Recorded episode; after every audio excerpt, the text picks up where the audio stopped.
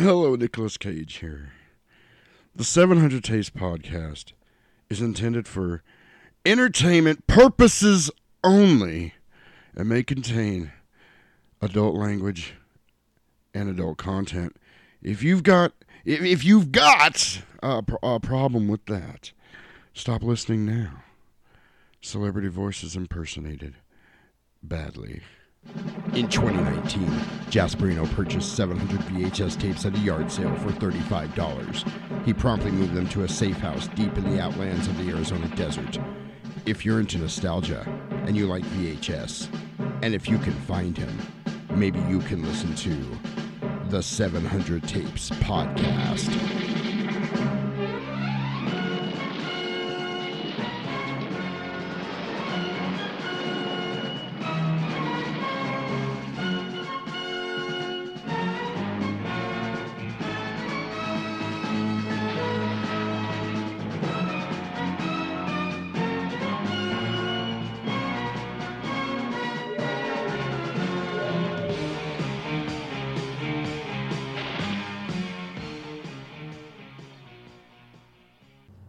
Don't. No, seriously, don't. You don't care. Just don't do it. What's the point? Don't. Don't go see Nicolas Cage movies. Don't. Out of the question. The Wicker Man? one of the biggest financial disasters in American history. Face Off? I mean, I liked Face Off, Really? but I didn't graduate college either. Con Air? Gone in 60 seconds? Hey, if you want to go and sit down in the theater and you like shitting your pants That's a possibility. If you support feline leukemia, and bleeding out of your fucking eyes, Or if you're like terminally ill. Nick Cage. I mean, did you see Next? I don't even know what the fuck that is. It's ridiculous. Bangkok Dangerous? That sounds like a t-shirt company to me. You know what the best part of National Treasure was? There's a map on the back of the Declaration of Independence. Let's follow it to treasure. Why would you put yourself through that? Ghost Rider?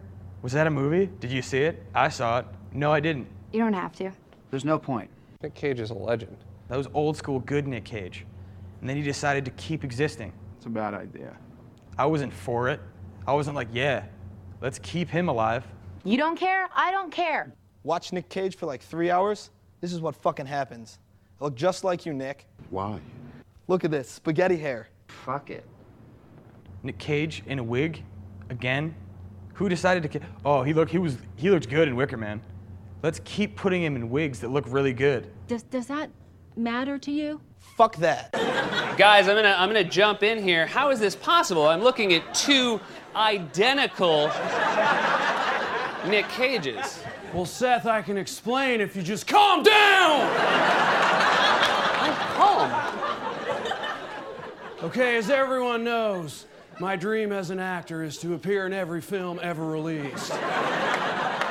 However, until now, I've only been able to muster a measly 90%, bringing shame upon my dojo.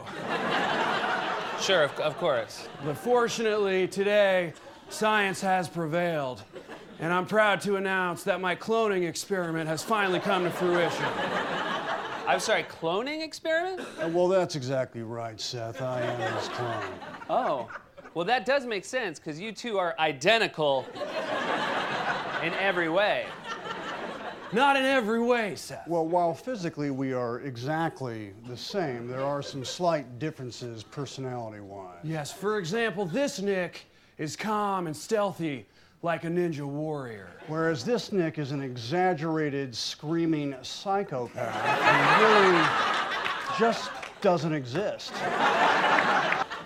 That's high praise. Okay, I'm sorry, guys. I just um. It's not to be missed, for it has the two key qualities of a classic Nick Cage action film. Number one, All the dialogue is either whispered or screamed. and of course, number two, Everything in the movie is on fire. Well, I mean, I have to say it sounds great. hey, you mind your manners, hair gel. Let's just calm down, Nick. Let's do our self esteem exercises where we pay each other compliments. All right, very well, I'll begin. I love your sense of humor, dry and marbled like a quality beefsteak. No A1 sauce required for this jester, for the tangy flavor rises from within. Also, I love your scent, musky and masculine, like that of a silverback gorilla in a form fitting leather jacket. That's high praise. Well, it's easy to support a man with the rugged, smoky features of a cunning cigar store Indian, and eyes that sparkle and pierce the hearts of women, both old and middle aged alike. and that is the true meaning of Black History Month. I, yeah. Nevertheless, the time has come for us to ride on to our next adventure. What is that? We're to have a three way with the Declaration of Independence. Whoa. Here we are. Welcome, freaks and weirdos, to the 700 Tapes podcast. Slowing it down a little bit right now. Jasperino with you. As always, with the wind beneath my wings, the man that makes it all worth it. The man, the myth, the legacy. Mr. Roman Alvarado. That How you was- doing, sir? Man, that intro was fucking epic. Like, epic. I liked it. I got a little bit of the uh, Trisha going on in the background. Look, I was I was just waiting for Sam Elliott to say Miho. Miho. He's all contracted. Sam Bagonza. Oh my god. As you know, this was the uh, hit song from Con Air. First made famous by LeAnn Rimes. I don't know if anybody remembers her. Of course. But I think really, really made famous in this movie by Trisha Yearwood. Anyway, what's going on, guys? Welcome once again, as I said earlier, to the 700 Tapes podcast. We are a VHS review podcast. Everything we review is straight off of VHS. No DVDs, no Blu rays, no direct to video, no video on demand here. No, none. We are purists. I have that VHS tape in front of me. I'm sitting in front of a VCR Mhm. with all of the beautiful tracking lines and static. and I got to turn my VCR off because there's something wrong with the way it's hooked up. If I leave it on, it, every like every 2 minutes it goes and scares the crap out of anybody in this room that doesn't know what's going on. So very very cool. We hope this finds you guys well. If you guys are still locked in your houses, we hope you're not going stir crazy. I did a video on Instagram earlier this week where I finally broke down in warm mask. If you guys have not seen that, you should go check it out. Right. But uh how you doing, sir? To be honest, I, I can't complain. you That's know. good, that's good. Like, in the slightest fucking bit, you know, this is definitely um, a therapeutic moment. You know, anytime we get to you know bless these mics, it's uh, it's always a fucking pleasure. Hell yeah, and you got a little bit of an upgrade. Hell yeah! I uh, went out this week and got Roman a new chair for the podcast studio. You guys don't see us, but we try to keep everything as transparent as possible. Right. Uh, I up until this point had this poor man sitting on a broken kitchen chair, like one of those wooden kitchen chairs, but the back was broken off it. And I kind of had it up here using it as a stool, like if I needed to get up and like clean off the ceiling fan or something. But that's what uh, he was sitting on, and I thought surely a man with the moniker of the legacy deserves a comfortable chair. So and my my ass, you know, appreciates it that's awesome. so you know, give you a little bit of a hookup. You know, for. how can I live without you? Right. and you know what's funny about this song? Like, it's probably the furthest thing from you know this fucking movie, Right. Outs- outside of him talking to his wife and his his kid, Well, you know, that's his hummingbird. his hummingbird. That was my uh, that was my very bad Nick Cage impression at the very beginning doing the disclaimer, and I forgot in the disclaimer to say that we do not own the clips to any of the things you're about to hear on this podcast because it's made for entertainment purposes only. right. So there we go. We got that out of the way. And also get this out of the way too. If you guys want to follow us on social media on the interwebs, you can find us on Instagram at 700 Tapes. Check us out on Facebook, 700 Tapes Podcast. We also have a group under the same name, 700 Tapes Podcast. Join us, check us out. Find us on Twitter at Jasperino at 700 Tapes. If you want to drop us a line, suggest a movie, give us some criticism, give us some praise, that's high praise. That's high praise. you can find us uh, 700 tapes at gmail.com on your interwebs. Website coming soon, hopefully.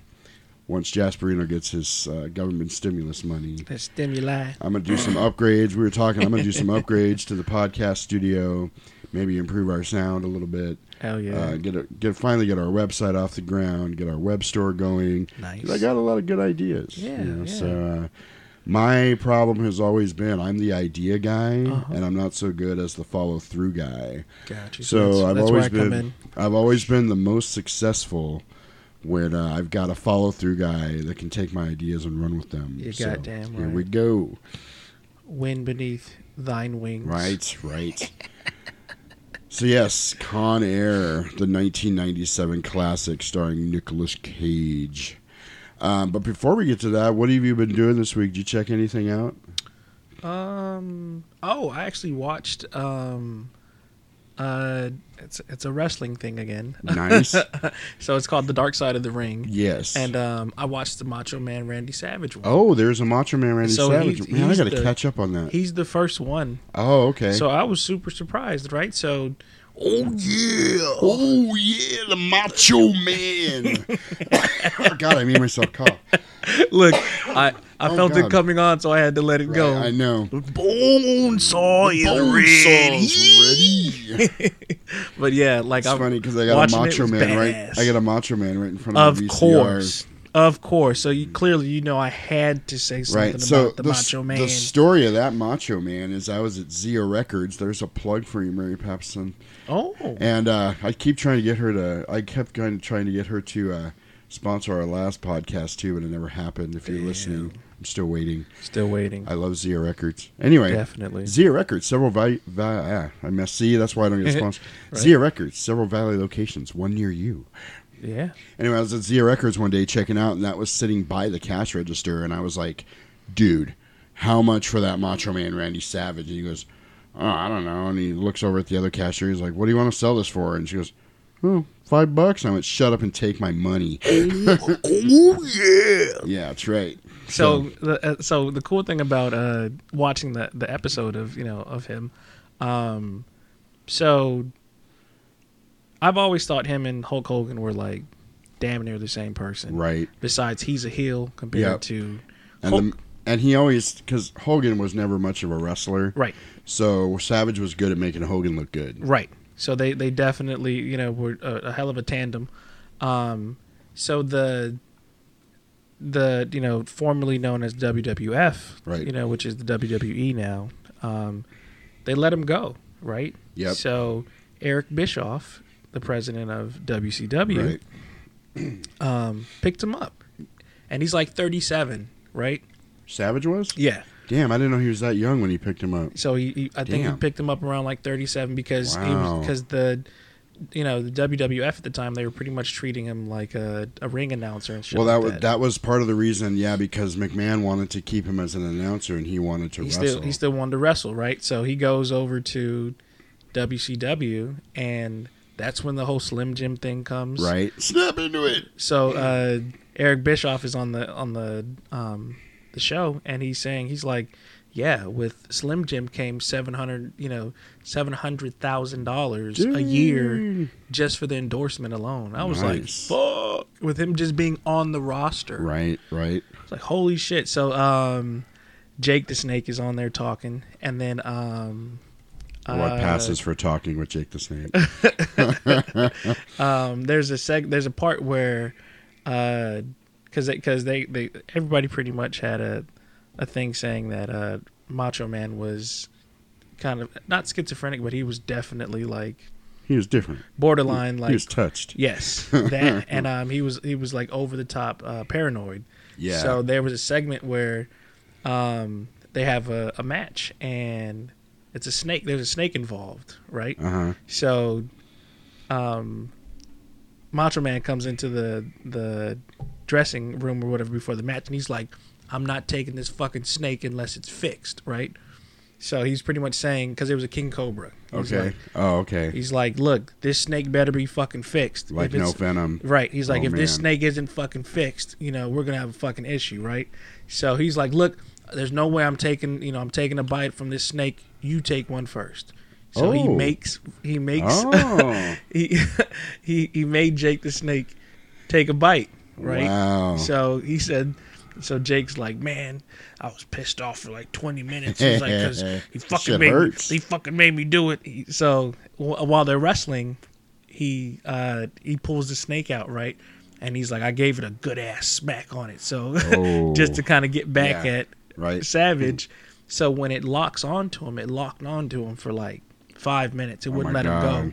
And he's in agony, and you know, in the fucking Oh. ring. So it, it was it was it was pretty The, badass. fun, the great thing is, I remember that when I was a kid. I remember that match. Damn. It's freaking awesome. And then Scott Hall, Razor Ramon. Yeah, was he on there? Yeah. he's He- always, he's always got something to say. But he was like, you could tell like, he you know, among his peers, Uh-huh. like he was the guy. Oh, yeah, he absolutely. was. He was. He they like. They, they can never say Macho Man Randy Savage without saying something about charisma, without Yeah. saying something Yeah. about you know just his presence, his energy. Now, is there a Jake the Snake episode? I don't know. I didn't. There, I, I almost think there would have to be, and He if there's not, there's going to be one eventually. It has to be. That dude, Yeah. he not only had the hard shit happen, he did some of that shit on camera. Like, Oh yeah. Oh just yeah. fucked up beyond belief, and just like out of his head, and trying to do promos. And Yeah. There's one where he, Oh yeah. yeah, there's one where Jake the Snake is like, yeah, you you want to play 21? I got 22. and he's just, you can tell he's stoned out of his mind. But dude, snake bites are no no Oh, joke. Like oh, no. we were just talking about this the other night because I used to have snakes. Okay. Um, I mostly had ball pythons. I had a couple of corn snakes. Gotcha. And at one time, I had like four snakes at once. Damn.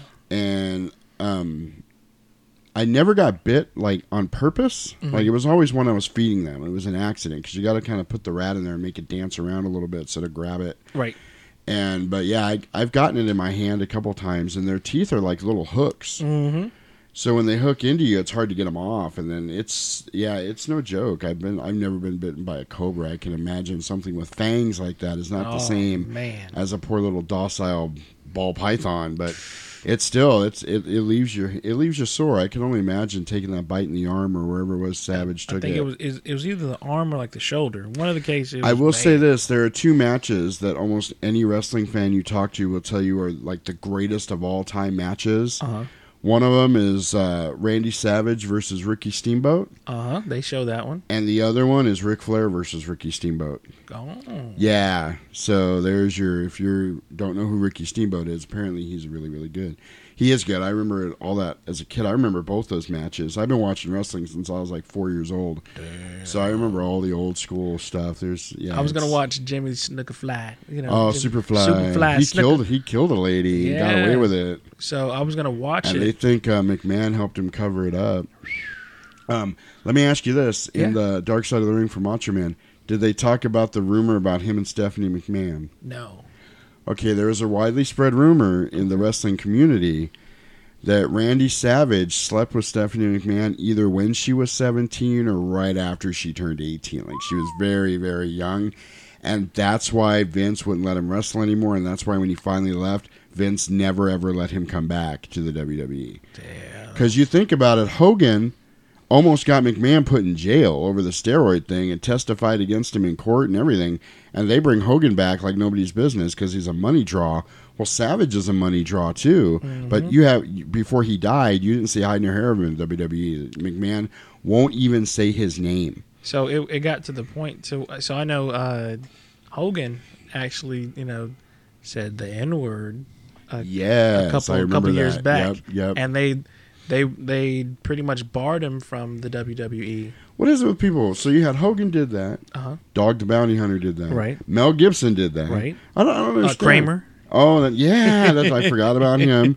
What's his name? Michael. Uh, I couldn't even tell you whatever. his name. Kramer from Seinfeld. His name is Kramer. Yeah. What is that with like? If you're know. famous and you're on the phone with somebody, I'm just going to throw this out and hope that I'm not being recorded. Look, I don't know. some a NASCAR guy did it the other Right. day. Well, you remember? Uh, I don't know if you remember. Um, oh man, the name's going to escape me now. Remember the uh, the uh, Kings of Comedy? Uh-huh. It was Cedric the Entertainer. Uh, so it's D.L. Hughley said. D.L. Hughley. That's Okay. the one I was thinking of. Okay, thank Gotcha. you. Bernie Mac. Oh my Yeah. God, good shit. Who you with? Hey, some of my bitch. Anyway, so uh, D.L. Hughley in one of his stand-ups was like, "Well, you know, people be nice to your face. They wait to say the fucked up shit when they get home. Yeah. You know, so you know, it's it's you. know, I guess It is what I it don't is. know. A lot of those old guys, though, that was just a uh, like an everyday term. Yeah. It wasn't even a slur. A- Definitely. my dad, God rest his soul, who was born in 1926, he, that was just a way you referred to Yep. people of color. Like Yep. it, it wasn't no thing. It wasn't insulting. It was just what you said. And I was like mortified every time you said it in front of somebody. I'm like, oh my god. Like, Dad, no. yeah, you know. Oh my God. Oh my god! I turned into mon- little macho man every time. Believe you just said Tell me you didn't just say what you said. That was badass. there, if you guys want to see a cool Randy Savage clip, go to YouTube and type in Randy Savage Cream of the Crop. He does this promo with Mean Gene Okerlund, Oh, where he's shit. talking about how he's the cream of the crop, Mhm. but he keeps pulling out these little cups of cream. And it's like magic. Like, where the hell are they coming from? He keeps, oh, there's another one, Mean Gene. Or- and, he- and he's talking, he's just pulling them out, and you're like, dude, what, what the, how did he do this? How the fuck did that it that was happen? freaking hilarious. Hell yeah. So anyway, um, you got to shout somebody out, don't you? I do. I have a couple of things I got to do, like uh, some house cleaning stuff. Yeah. The first thing I want to do is give a shout out to one of our Instagram listeners. I am really hype on getting you guys involved with this podcast. I want you to contact us, email us, uh, follow us. If you follow us on iTunes, please give us a review. That makes a world of difference of where we end up, like on a search list. Right. Uh, we are on Spotify. We're on SoundCloud. We're on Stitcher, Castbox.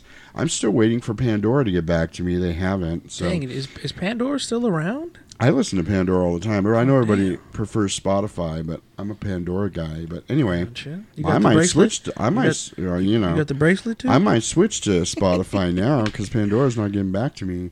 But um, we want to get you guys involved with us. We don't want you to just sit and listen. We want you to give your input, Right. good or bad. You know, Right. we, we Good, can take it. We're grown ass men. We can take it. Right. You send us an email, uh, Gmail, uh, 700tapes at gmail.com. Right. DM, drop something in my DM on Right. Twitter. You know, Slide- slide you know, the slide DMs. into them DMs and get us on the IG. Uh, but uh, I want to give a shout out to VH Movie Collector Nine from Instagram. He's Nice. quite possibly our youngest fan. He's Nice. 10 years old and he is an avid VHS collector. He is working on his VHS setup, his VCR, getting it all hooked up, and Nice. he is a big fan of VHS horror, and I'm all about that. So if you're listening right now, shout out to you, buddy. Thank you very much for listening. Keep it up. Tell all your friends. Get them off the uh, get them off the PS4 and into the uh, VHS. Right. See, I threw that in there. Easy peasy. Right. All right, I got one thing I got to correct, and I'm All right. a little embarrassed. All right. I got a little egg on my face here. Oh, As uh, okay, so our last episode was The Crow, right. and as coincidence would have it, I really don't believe in coincidence, but Neither do I. there's a show on Shudder Really? called uh, Cursed Movies, Okay. and it's Oh, about yeah, yeah, yeah, movies that They- have a curse stigma about. They them. were just they, uh, it just it just uh, came up I think like the last three weeks or something. Yep, Like that. and one of the episodes was The Crow. Really. Yes, and I think it's a cool show because I started watching it thinking it was going to be all about this happened and that happened on the set and it's unexplained and we don't know why. But it's actually debunking the idea of the movie being cursed. Wow. And I actually think that's kind of cool because I, yeah. I- especially on Shudder, I wasn't expecting that. Hell yeah. You know, I was like, oh wow. Every episode, pretty much, is they've been talking to the guys behind the scene. They're like, we know what the rumor is. That's not what happened. Here's what happened. You know, blah blah blah. But um, one of the recent episodes was The Crow, and it was like two days after we had done the podcast. I was like, oh, I should have watched this before the podcast. That would have been awesome. So I watched it, and I found out because obviously the people at Shudder do their research better than Jasperino does. And it's going to blow you away, and I think it's going to blow everybody away because this was one of those um, accepted beliefs Uh-huh. that didn't happen. Hello, Clary. Bruce Lee did not die the same way Brandon Lee did. Really? Yes. I, I thought he, I know. he- uh, Well, So let me say this: number one, my first correction is it was not the Chinese connection. It was Game of Death that he That- died in. Yep. Okay. So I was wrong on that. I'm not too. I'm a big enough man. I can admit when I'm wrong. It Right. was a Game of Death.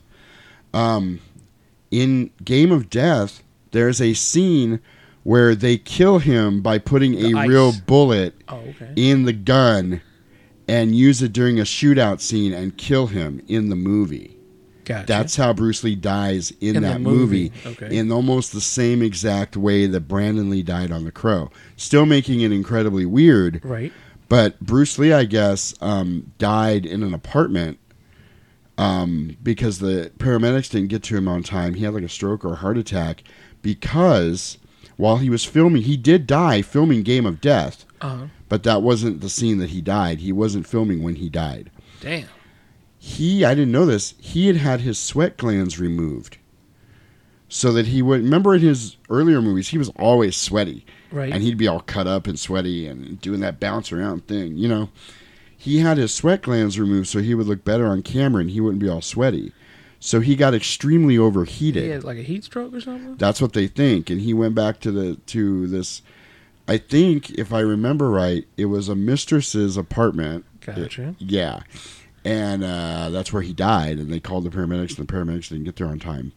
Damn. So there's a correction on so that. so how Thank the you, fuck, Shudder. How the fuck do you take your sweat glands out?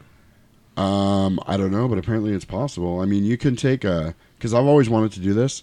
You can buy a skunk and have the scent gland removed so it can't spray you, and you can have a pet skunk.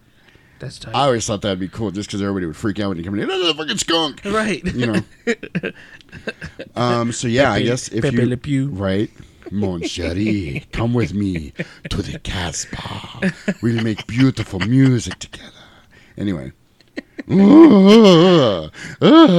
the he always made that noise. Right. Freaking masher.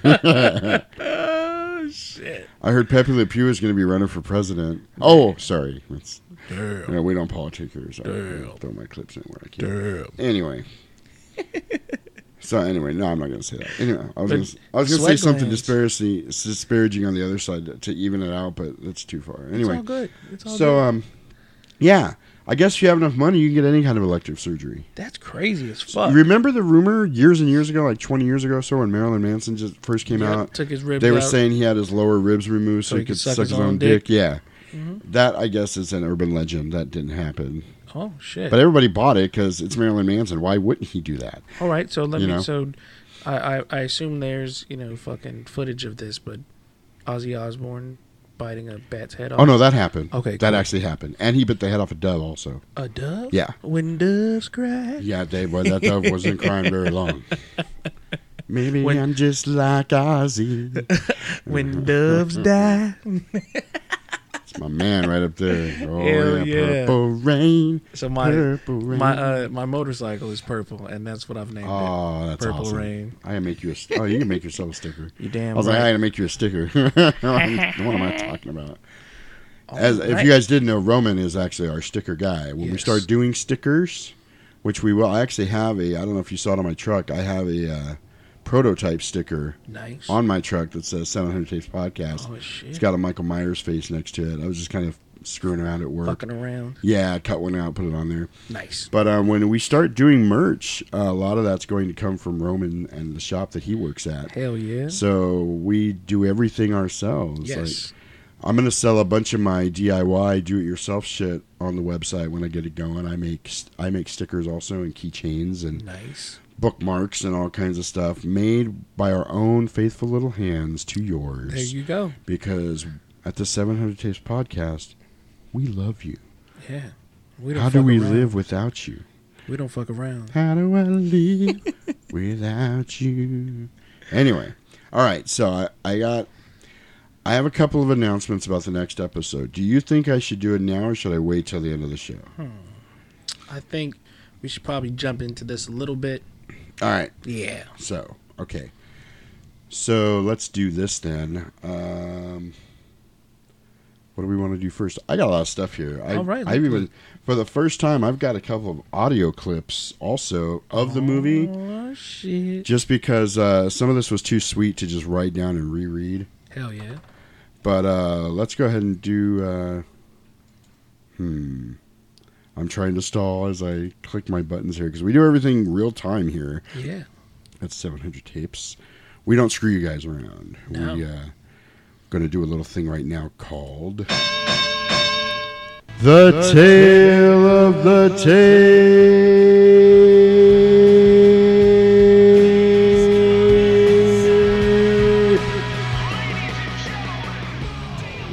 Pumped Up Action, People Magazine, Explosive, The Denver Post. From the hit making producer of The Rock and Crimson Tide comes the hard hitting blockbuster Con Air, starring Academy Award winner Nicolas Cage, Face Off, The Rock, John Cusack, Grosse Pointe Blank, and John Malkovich in The Line of Fire. A prisoner parolee, Cage, on his way to freedom, faces impossible odds when the maximum security transport plane he's on is skyjacked by the most vicious criminals in the country, led by the infamous murderer, Cyrus the Virus Grissom Malkovich. Buckle up and hang on as explosive, high flying action soars to new heights and delivers high caliber motion picture entertainment. A pure adrenaline rush, 60 second preview. That, my friends, is the back of the VHS tape for Con Air. Holy shit. Dude, some guy has a really, really fun job. Holy shit. Right? Like, you're excited to see this movie now. Like, oh, man. Yo, you fucking read the shit out of that. Thank you. Like, holy shit. I was tempted to try to read it as Nicolas Cage, but I thought that would be pushing it after my intro. Definitely. I would have lost it somewhere halfway through there. I always somehow turn into Elvis, which is funny because Nicolas Cage, Cage played Elvis in that Uh, one Vegas movie. Was it uh uh uh, uh 3000 Miles of Graceland? yeah, that- was that it or was it Leaving Las Vegas? Shit, I don't know. I don't know. I just remember there's a, there was a fucking Graceland movie, so I think that might be Um, I thought that was was that Kevin Costner? Was Kevin Costner in an Elvis movie? Let's see. Hang on, what's it called? Three thousand miles. Are you googling it right now? Yeah, you can go look. All right, you no, might- go ahead. You do the Google, and I'll do the. We'll, we'll work this from one Let's side. I'll work it from the other. So this movie stars Nicolas Cage, of course, as Cameron Poe. Colm Meaney as Duncan Mallory. Colm Meaney, uh, who I will refer to in my notes from here on forward as Chief O'Brien because he played Chief O'Brien on Star Trek: Next Generation. Um, it's, it's Kurt Russell and Kevin Costner. oh, I was right. Yeah. Yeah. All right. So what was I the don't other one? think I ever saw that. Neither did I. Leaving Las Vegas was the other one, I think. So let's see. This also stars Mykelti Williamson as Baby O, uh, Nick Chinlund, John Malkovich, of course, Cyrus the Virus, Ving Rhames as Diamond Dog. It is definitely leaving Las Vegas. Oh, it was Nicolas Cage. Yep. No- As and it's, from what I remember, he is batshit crazy that entire movie, Yeah, this little tra- this little clip, he he he has the fucked up face. right? So yes, the, for the, sure. the crazy Nicolas Cage face. We've got Dave Chappelle as Pinball. Um, Steve Come Bu- on, man. Steve Buscemi in all his Steve Buscemi greatness as Right. Garland Green, the serial killer. Danny Trejo as Johnny Twenty Three. Um, John Cusack, of course, as Vince Larkin.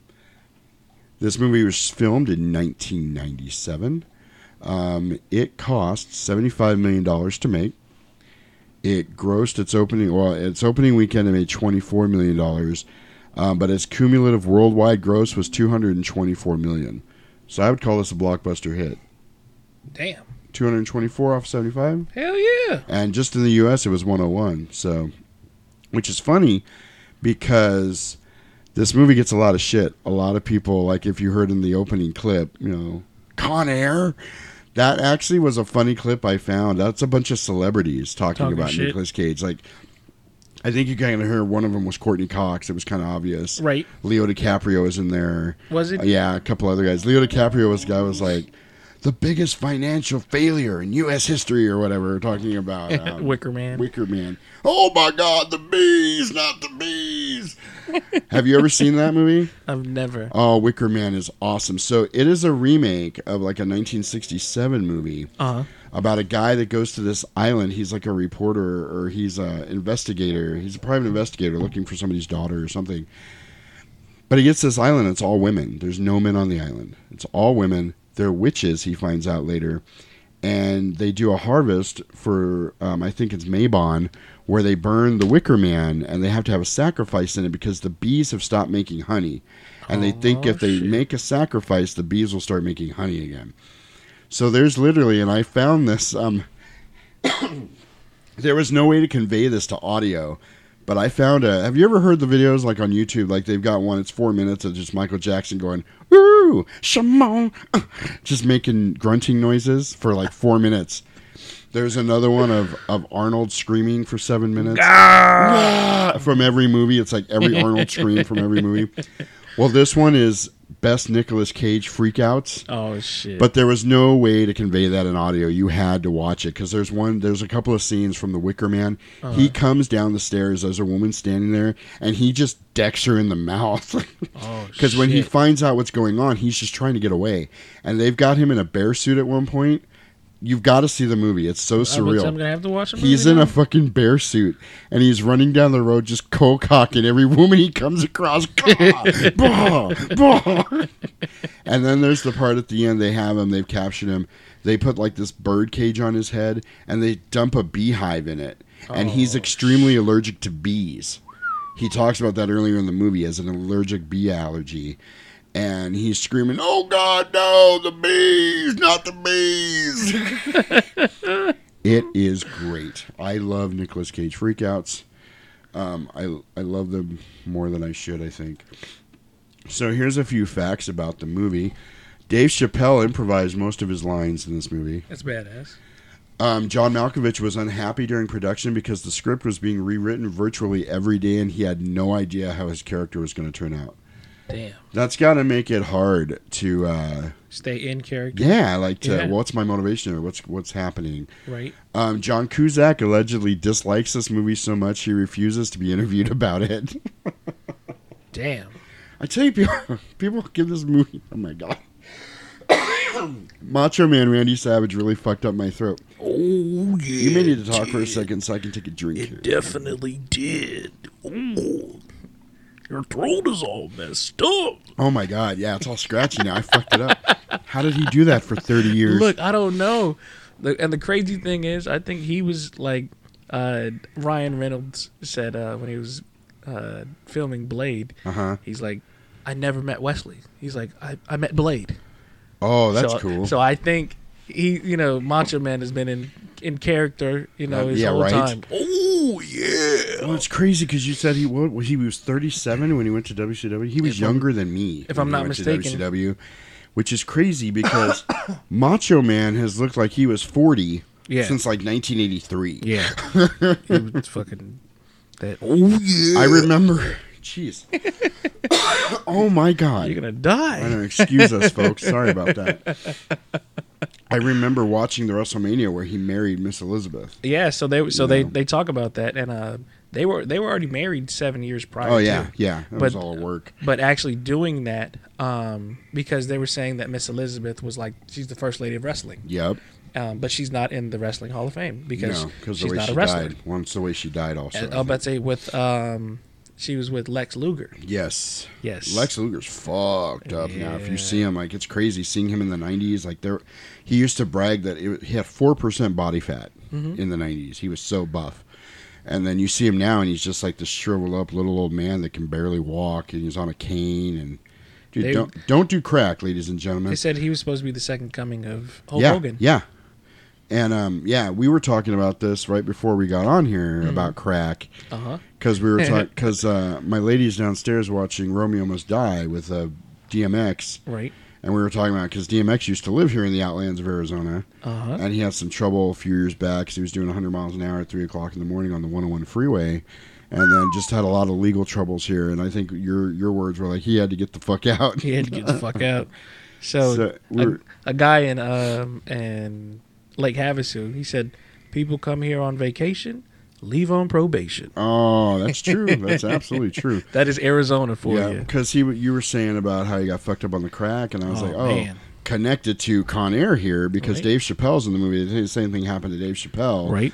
And we were talking about how he, when he made his comeback on Netflix, he was a different person. You could tell he'd been through something life Weathered. changing. Yeah, Weathered for sure. He was still funny, but he wasn't the same. Like Kooky funny. It was Yeah. is more stern. right, like he had lived through something. And so, yeah, ladies and gentlemen, this is PSA brought to you by the 700 Tapes Podcast and the Church of Jesus Christ of Latter-day Saints. Stay off the crack, Crack is whack. right? R.I.P. Whitney Houston. Don't do crack. Cocaine's a hell of a drug. Cocaine is like cocaine and cocaine accessories. Propane. Propane. You must buy. You must buy. You must buy. Propane. All right, I had I got to do this now. I hope I don't get it. Oh, here we go. Here we go.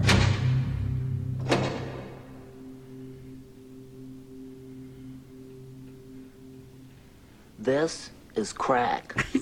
Rock cocaine. It isn't glamorous or cool or kid stuff. Uh-uh. It's the most addictive kind of cocaine, and it can kill you. What's really bad is nobody knows how much it takes. Let me show So you. every time you oh. use it, you risk dying. It isn't worth it. Look, Is this is this pre everybody wants to be cool, It has to be. but doing it with crack isn't This is just Pee Wee wrong. Herman. It could be dead wrong. It's not Heartbeat. Oh my god. Right? Don't even try it, it says. Don't even try it. The thrill can kill. So there's your PSA about crack. So what they don't tell you is uh Pee Wee Herman left the set and they were like, Okay guys, where's the crack at? Guys? Where's Pee Wee? On crack. Oh my god, that was pretty good. That was funny. That's the first one I pulled up, so I just went with it. So anyway, yeah, don't do crack. Don't do crack. So on this VHS, let's talk about the previews I got. All right. So On- is this a re re release? Um, I don't think so. Actually, I don't have any. I didn't have any. uh Because it said something about The Rock on there. Is the is the, The Rock came out before this. previous? Okay. Oh, because actually, thank you for telling me that. That's actually in my trivia here. Mhm. Um, it said that what was it? Um, Face Off, The Uh-huh. Rock, and Con Air are considered among Nicolas Cage fans to be the holy trinity of Nicolas Cage movies. Yeah, that sounds about right. I thought that was pretty funny. Uh, to be honest, that sounds about right. Because you got to think that's that's prime ass Nicolas Cage. Oh, you know what? Let me do this before I do the uh, before I tell you what previews I got. Let me finish the trivia. I got a little lost on that because I wanted to do this with you because there's a, a shit ton of celebrities here Mm. that were gonna be in this movie. If this is like a star pack movie already, Definitely. There's a shit ton that were gonna be in it that were not. Um, for instance, Willem Dafoe and Mickey Rourke auditioned for the part of Cyrus. Damn. During Rourke's audition, he improvised by producing a razor sharp Bowie knife, both terrifying and impressing the director. Though suitably impressed, they decided to catch, cast John Malkovich instead. Damn. Mickey Rourke, I don't know, but I could totally see Willem Dafoe Yeah. in the uh, in the uh, Cyrus the Virus role. Um. There's another one here. Okay, But so Mickey Mickey Rourke could have definitely been in the movie just as Mickey Rourke could have been in the movie Just as, as one of the convicts. yeah. absolutely. So, Gary Oldman was the first choice to play Cyrus the Virus Grissom. They'd have worked.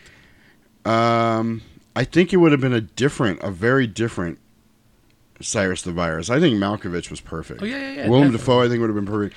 Gary Oldman is more of a sinister. Like Uh-huh. Malkovich was sinister, but he was like I don't know how to I'll describe fucking kill you. Yeah, Like right, Don't, don't right. cross me, bitch. I'll kill you. So there was a long line of actors that they considered for this role. Not that auditioned. Only Uh-huh. Willem Dafoe and uh, what's his face, Harley Davidson, auditioned besides John Malkovich. But there was a bunch of actors they wanted.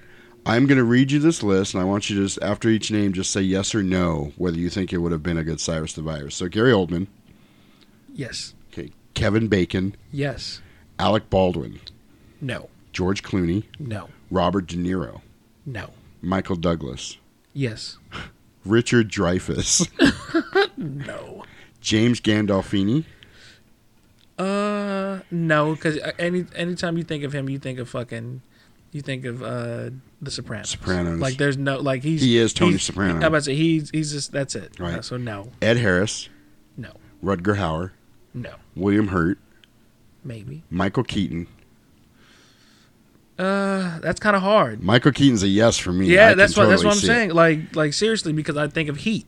Well, let me tell you about this. You saw Spider Man, right? Right. The not the what was it? Spider Man Homecoming. Was Uh-huh. it Homecoming? That the first one? Oh, was, uh, when you said so, I was thinking when you said Michael Keaton, I was thinking um, uh, Val Kilmer. Oh, Val Kilmer. So yes, for sure, Michael Keaton. Hell yes. Michael Keaton was Yes. Vulture in what was Yes. it? Homecoming or Far From? Home- Oh, Homecoming. Yes. Of let course, me tell Batman, you. Let me tell you though. Watching Spider Man Homecoming, Uh-huh. I watched in the theaters. When he figured out that Peter Parker was Spider Man and he was looking at In him the in the mirror? rear view Oh, mirror, shit. I almost shit my pants. Yeah. I was like, Oh, holy fuck. Right? Get the fuck out of there, Peter. Get the fuck out. Dude, he was so sinister. And that look on his. Dude, holy crap. He scared me. He scared me. So, yes, that's a big yes on Michael I was I don't know why I was thinking Val Kilmer, No. but uh, uh, it has to be the who Batman surprisingly is not on this list. right. Uh, Michael Madsen, No, Jack Nicholson. He was almost too old. He's way too old. So no. Sean And- Penn, yes. Ron Perlman. I don't know if I can. I'm really sad now that Ron Perlman was not in this movie as Yes, something because he would have fit right in. Him and Malkovich together. Yes.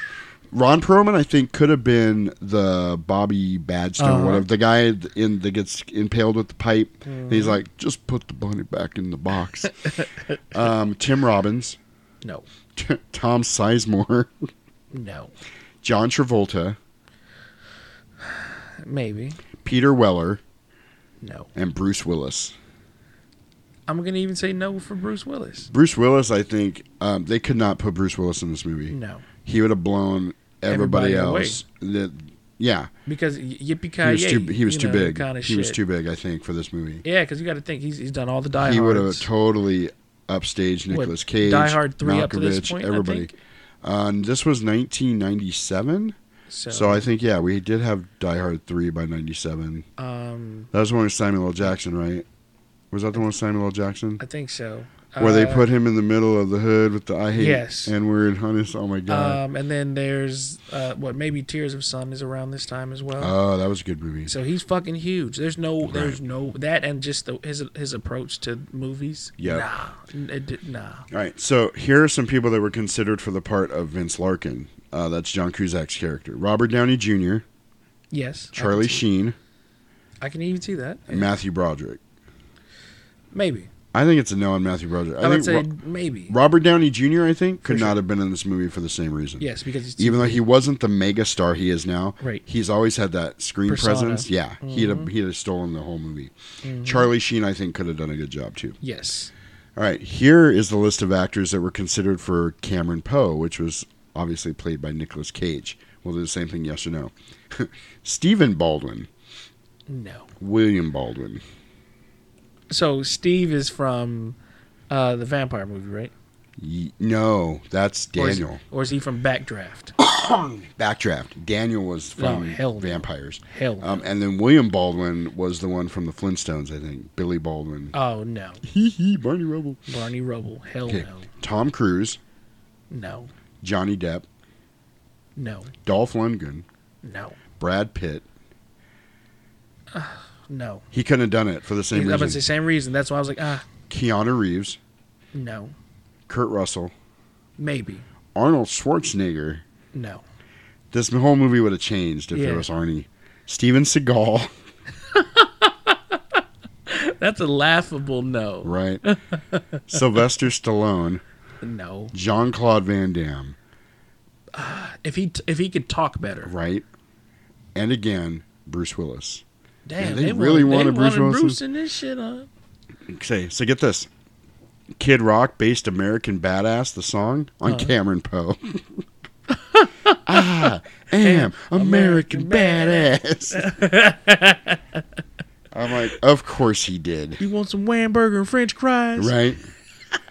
so, um, Tim Roth was the first choice for the part of Garland, the Marietta Mangler Green, played by Stu Buscemi. Um, Look, that so you got to think. You know, fucking. I I like Tim Roth. I love Tim You Roth, know. and I think he would have done a great job. Hell yeah! As creepy as Buscemi, no. No. But there is a movie called. Oh my god, I'm gonna fuck it up. I think it's called. Uh, I don't remember what it's called. He's epileptic, Mhm. and he's not sleeping, and it is such a bizarre, bizarre movie. And I can't remember what it's called. It'll come to me halfway through the show, probably. But it's a good movie. It came out in the '90s. He's also in this really good um, anthology movie called Four Rooms, Oh, shit. done by Quentin Tarantino and Robert Rodriguez. Oh shit. Um, of From Dusk Till Dawn fame. Right. Um, he plays a bellhop, and it's all every story is something crazy that happens in the hotel that he has to deal with Oh. throughout the night. As far as so, uh, Antonio Banderas and Melanie Griffith are Gotcha. rich people staying in the hotel. They leave their kids in the room by themselves so they can go party, and the kids find that there's a dead hooker Oh. under the bed, and they're trying to figure out what to do with it. Another story is Madonna is the leader of a coven of witches that are trying to do a ceremony where they need human they need a man's sperm as one of the ingredients. And the girl that was supposed to get it forgot it. So they're trying to get it from Tim Roth. Oh damn. and then one of the other ones the very end Tarantino's in it and so is Bruce Willis. They're a group of gamblers that are addicted to gambling and they gamble on everything. I, I bet you're not going to blah blah blah. So they come up with this stupid bet that because uh, one of them keeps bragging I can't remember I think it's Quentin Tarantino keeps bragging about his lighter Uh-huh. it lights every time. It lights every time. So they make a bet. One of the guys puts his hand down, and they get Tim Roth with a meat cleaver, and they're like, "The bet is that this lighter will light four times in a row. If it does not light one of the four times, you chop his pinky off, Oh shit. and we'll give you five hundred dollars." So they got five hundred bucks on the table laying there. The guy's hand is there, and this is the end of the movie. So Tim Roth's been through all this other shit Hmm. in the in this movie, and he's just fed up and he he's going crazy. The very first pull on the lighter, it doesn't light. He instantly brings it down, chops the guy's finger off, sweeps the money off the table, and walks out of the room. That's the end of the movie, and I didn't spoil anything because you want to see the rest of it. Oh my god, it's amazing. But yeah, Tim Roth's awesome. He's also um um in the beginning scene of Pulp Fiction. Of course. Everybody be cool, it's a fucking robbery. and of course, he's in Reservoir Dogs. He was Right. the undercover cop. Yeah, I think Tim Roth would have. I think he'd have been okay. Yeah. But after seeing Steve Buscemi, it's kind of. There's no other person that could have done it. I don't think. Yeah. I'm like outside of Steve Buscemi being funny, Right. that is him. Fucking creepy. That is him. Like that is he is he is that guy. With the whole world in his hand. so um the uh how do i live the song from this movie was nominated for both an oscar as beth beth. Beth, i'm i'm uh channeling my inner mike tyson my inner mike tyson. Mike Tyson. uh, the song how do i live was nominated for both an oscar as best original song and for a razzie for worst original song Razzies. and it won neither award Damn. How do you how don't you win a Razzie? Right, right. Damn. Ac- according to Danny Trejo, there was a lot of tough guy competition on the set. For example, when one guy would spit on the floor, everybody else would immediately imitate it and try to spit farther. Ew. It's pretty funny. So uh, we'll talk about this in the movie a little bit. Uh, when Sweet Home Alabama's playing, uh, Steve Buscemi says, "Define irony: A bunch of idiots dancing around on a plane to a song made famous by a band that died in a plane crash." Several members of Lynyrd Skynyrd died on a plane crash on October 20th, 1977.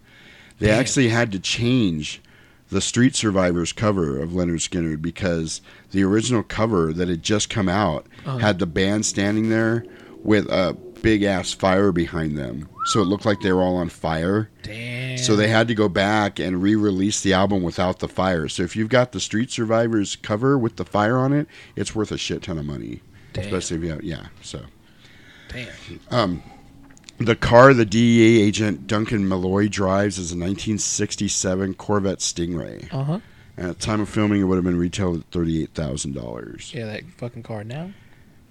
Right? This was 1997. So yep, that's that. So okay, now let's jump into the uh, previews I got here. The first preview I got on this VHS Uh-huh. was for Jackie Brown. Hey. Have you seen Jackie? You've seen Hell Jackie. yeah, oh my god. We know if you know anything about me and my history with Pam Grier. Pam Grier for sure. That lady, I'm, I don't know what it is, but I, she, oh my Hot god, mama. I melt when I see her. I'm like, uh, remember uh, Nutty Professor, the grandma? Who's she talking about? Merv Griffin. He's the only white man that could ever make me moist. yeah, Jackie Brown, fucking cool, cool preview. It made me want to watch the movie. Look, I actually looked. I was looking up something the other day, and and it ran across the screen. And I was like, I'm gonna have to watch that shit again. You know, out of the, you know, it's okay. So if you've got Pulp Fiction, Reservoir Dogs, Jackie Brown in Uh-huh. succession, that's the one I've watched the least is Jackie Brown. Gotcha. And I need to give it a little more because it's it's a really really good movie. Oh yeah, for sure. Okay, the second preview was for Armageddon. Sweet. Also with Steve Buscemi. He's got- And Bruce Willis. Bruce Willis. Steve Buscemi actually has the best line in that whole movie because he wasn't he didn't care if he made it back, and Right. he was like, "I just spent a hundred thousand dollars that I got from a bookie on a stripper named Molly Mounds. I'm not really excited about going back." so yeah, we got Armageddon. Um, Nothing to lose. You remember this movie? Of course. Tim Robbins and Martin Lawrence. Of course. I love that movie. So in this movie, uh, Tim Robbins thinks his wife's cheating on him, and I don't want to give anything away, but he's all pissed off about it. And Martin Lawrence tries to carjack him, and hilarity ensues. Of course. So then we got the preview for one of the greatest Jackie Chan movies of all time, Operation Condor. Nice. Now I want to take a minute here. Let's take a moment of revered silence. I'm just kidding. Um, I want to play you the trailer for Operation Condor because I think it is indeed the perfect movie trailer. Check this out.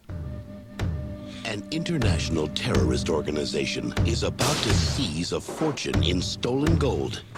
In their hands, it would be the ultimate weapon. And the only one that can stop them is a secret agent, codename Condor. But on this mission, Jackie Chan won't be going in alone.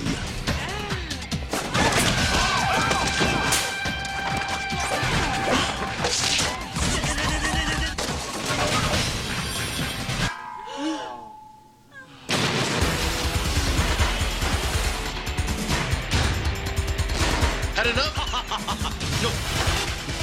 Action takes flight. Jackie Chan in his most dangerous mission ever. Operation Condor. Had enough? no. Nope. Oh my god. That is quite possibly the perfect movie trailer. It's got the movie guy voice. It's got Right. That was like seven seconds. It's of- got chicks with their towel getting ripped off and they're topless, but you only see them from behind. It's got a bomb that doesn't blow up, then it blows up. Got Jackie Chan jumping. around. Oh my god! It's like the movie trailer. so after that, so after that absolute excitement, and I'm all pumped up and wanting to watch Operation Condor. I get the freaking trailer for GI Jane. Suck my dick. That's I- the only thing I remember from the movie. I actually wrote next to GI Jane. Bleh. Oh my god! So I just yeah, what's her name? Uh, Bruce Willis's wife. Fuck. Oh man, I can't remember now. It's- It it's not was, uh, Portman. Um, no, no, it's uh, oh, I can't believe this. Damn it. Anyway, GI Jane. There you go. Suck my dick. I right? I was like, boo. it was um I know her name too and I just uh anyway. After that, we got a preview for Prophecy. There's a lot of previews on this. Prophecy 2, which is a cool Christopher Walken movie. Hell yeah. Have you seen those movies? Demi Moore. There we go. Demi Moore. There you go. Um, of course, the first one. Oh yeah, it's awesome. know, um, the first one for sure, and then I think what after the second one they, they were all straight to DVD. Yeah, absolutely. If not the second one being straight to DVD. Let's go back to how much Demi Moore sucks. Oh, suck my Real quick. dick. Oh my god. so I was never. I've never been a Demi Moore fan. No. I, I don't remember any movie she's been in that I liked. I wasn't interested in G.I. Jane. Then she tried to do that stripper movie. I don't know if this was before or after that. Remember that stripper movie? Ugh. And uh, there's, as you all know, if you're a real VHS fan, there is only one stripper movie, and it's Showgirls. Oh, I thought we were gonna say Coyote Ugly. That's not a real stripper movie. That's No, drunken that hoe on a movie bar movie. sucks ass. Hell no, H2O. but I want you to know that we will be covering Showgirls at some point. Badass. Because I not only have the R-rated version, I have the NC-17 rated version on Oh, VHS. Very, very proud of that. boobs. The big difference is, I think, is the uh, swimming pool sex scene, Damn. which is absolutely wonderfully ridiculous. but we will be covering that at some point. Nice. Um, after Prophecy 2, I got. Here's how it starts Michael Dudikoff is back. It's a movie called Bounty Hunters. If you don't know who Michael Dudikoff is, he is the star of the American Ninja movies. Which, if you look to your left, you will see American Ninja 1, 2, and 3 on my VHS shelf because they're wonderfully awful. Although I don't think Dudikoff was in 3, Bo Svenson, I think, took over and was in part 3 because it was too much even for Dudikoff. So then we got an ad for the Con Air soundtrack, um, which I don't think in any way was as big a hit as the Crow soundtrack, but it had a couple of uh, couple good things on it. Yeah, they're packed in there a little tight. You got to kind of work it out. Amer- he's pulling out the American Ninja. It's exactly what it looks like. Michael Dudikoff. Michael Dudikoff, and I think it was Bo Svenson in, in part three actually. So there was a movie called Bounty Hunters, and I don't know. Anyway, so there's an ad for the Con Air soundtrack, and then very weird, there was an ad for remember the Practice Yes. that show on NBC. There's a fucking ad for the Practice. That's why I think this was actually a, a VHS from the year it was released, because that's when the Practice was really big. And you know Dylan McDermott and Laura Flynn Boyle. I remember Laura Flynn Boyle mostly from Men in Black Two, Right. and she was married to Harrison Ford. I and didn't- then, uh, I definitely did not know that. Really? Yeah. And then Dylan McDermott, of course, American Horror Story. Period. Oh, that's it. I'm just. I don't know. You ever watch American Horror Story? I've never watched it. I highly recommend it. Any of the seasons, but I would start with the first one and just go through. Even though they're self-standing seasons, it's a really good show. And And people, I- it, it keeps the same characters. I mean, the it's a lot of the same actors. Yes, Yeah, but playing different. different characters. It's go. really cool. Jessica Lange is a star. She shines in this series, um, and this is one of those things. Horror horror fans are kind of split down the middle on this series. You either really really like this series or you really really hate it. I don't think there's any in between. So yeah, American Horror Story. If you guys haven't watched it, you totally should. So um, it is time now. I'm going back trying to do my Nicolas Cage. It's time now. Uh, let's check out the uh, preview for Con Air. Coming up after these messages.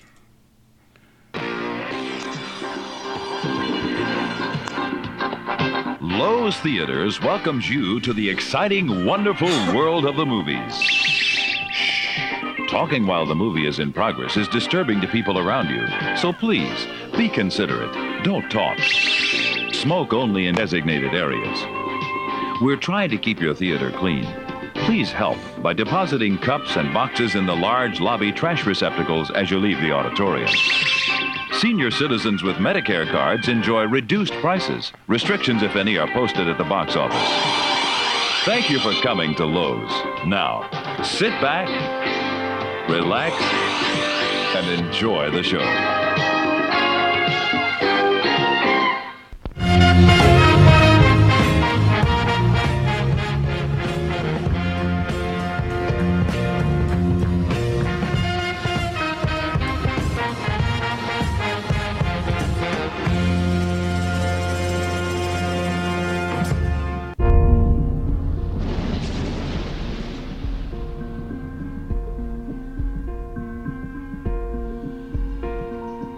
U.S. Ranger.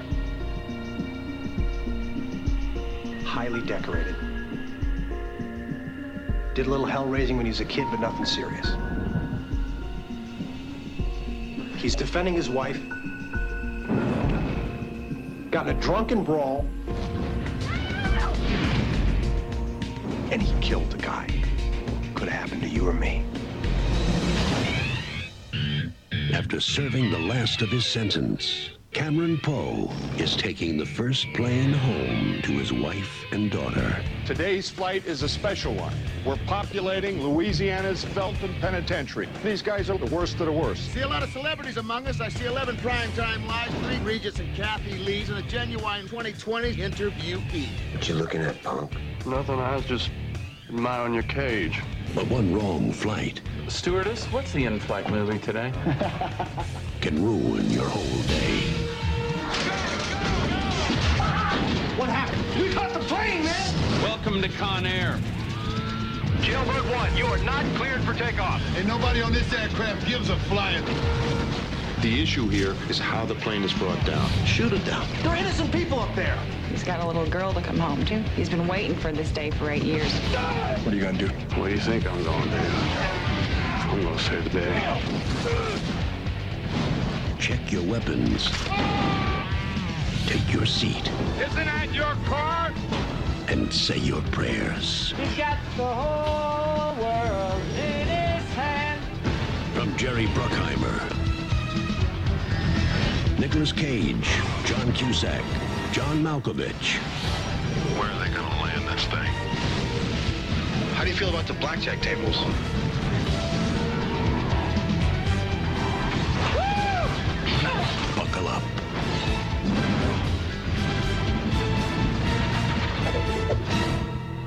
Con Air, directed by Simon West. Thank you, and have a pleasant flight. By the way, here's another piece of trivia. That whole part where it's like, where are they going to land this thing? Well, how do you feel about the blackjack tables? That was cut from the movie. It wasn't in the movie, the final cut. Oh damn. Yeah, so that's kind of cool.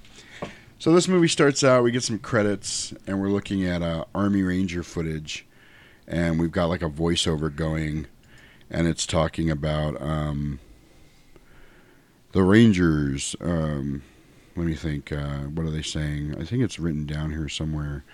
They're like uh, the Army Rangers. No man gets left behind. Uh, honor, valor, that kind of thing. But it's showing a bunch of clips of, uh, you know, the Rangers doing their thing, running around, saving the world. So you're Mhm. kind of getting they're they're they're establishing that um, if you're a Ranger, you're honorable. No man gets left behind. You're going to do the right thing no matter what. And then they show uh, Nicolas Cage, and they're like, "Thank you, Rangers," and he's saluting, you know, um, and he's in his uniform. So then they cut to Mobile, Alabama, and Nicolas Cage is all excited. And he's running across the dock or whatever to get to the bar where his wife's working. And uh, he gets in the bar and he meets his wife at work, and he comes up and he's like, "Hey, hummingbird." And she's like, "Oh my God, you're home." And then, um, they're dancing, and this is where they start playing the "How do I," the, you know, the whole Trisha Yearwood thing. Um, so they're dancing, and then he's asking about his baby, and he's, you know, he's all cutesy. He's got his ear up to the stomach, like he's listening. He's like, "What? You don't say? She did what?" And she's like, "Ah, ha, ha, ha." And then they're dancing. So then, of course, some drunk yokel's got to come over, and he's like, "Hey, sweet thing." blah, blah, blah, blah." This part was really annoying. You know, the You're guy. like, "Come on." There's one of those guys in every bar. You know. Of course. And then, uh, you know, they tell him to get lost, and he's talking a whole bunch of shit about Rangers, Army Rangers are pussies, and blah, blah, blah. that's why we lost Vietnam. He's like, oh my god, just shut the fuck up. So he talks all kinds of shit, and he gets uh, sent back to his table, and they're dancing. And then they cut to it's raining outside, and he's got his jacket up over her head, and they're running out to the car um, to get in. And here comes the loudmouth drunken Yoko guy, and he's got two friends with him. And they're like, "Where you going?" Ah, I'm gonna start some more shit. There's three of us now, uh, three drunk yokels. so they start jumping Nicolas Cage, and there's a little part in the bar where she was like, "You know, when he started talking to you, I saw a little bit of that guy." Kind of telling you that Nick Cage has kind of had a past of, you know, I get in a lot of fights and, you know, this and that. And she was like, I was hoping the army would make that guy grow up a little bit. And she was like, Oh. "It ah. did, it did." You know, like you know, I, I didn't kill the guy now, did I? You know, wah, wah. so they get in a fight outside, and he they're beating him down at first, and she runs inside to get the bouncer. Nicolas Cage gets up and just starts beating the living shit out of all three of them, and then the main guy pulls a knife and he fucking he upper cuts him with the palm of his hand into his nose, which I'm assuming just shoved Break. all that shit up into his brain and killed him. And he falls over, and um, the bartender comes by, and the other guys are laying. "Ah," they're all fucked up because Nicolas Cage beat him up, and he's like, "This guy's dead." By the way, that was part of the trivia too. Nicolas Cage went to Alabama to perfect his accent, Alabama accent? for the movie. I think you wasted your time, Nick. Right. It wasn't that great. Dude, the ghost of Savage is, is all over me today. So oh yeah. So then they cut to um, him sitting then getting ready to go into court, Mhm. and his lawyer sits down. He's trying to talk him into a plea bargain, and he's like, "I'm not gonna, you know, I'm not gonna plead guilty for this." He's like, "You have to. Or you're gonna go away for even longer." I just want to make a note here: the lawyer looked like a meth addict. Did he not? Like. He was all disheveled and dirty looking and greasy, And I think he was supposed to be a public defender. I'm gonna assume he was because holy crap, he looked bad.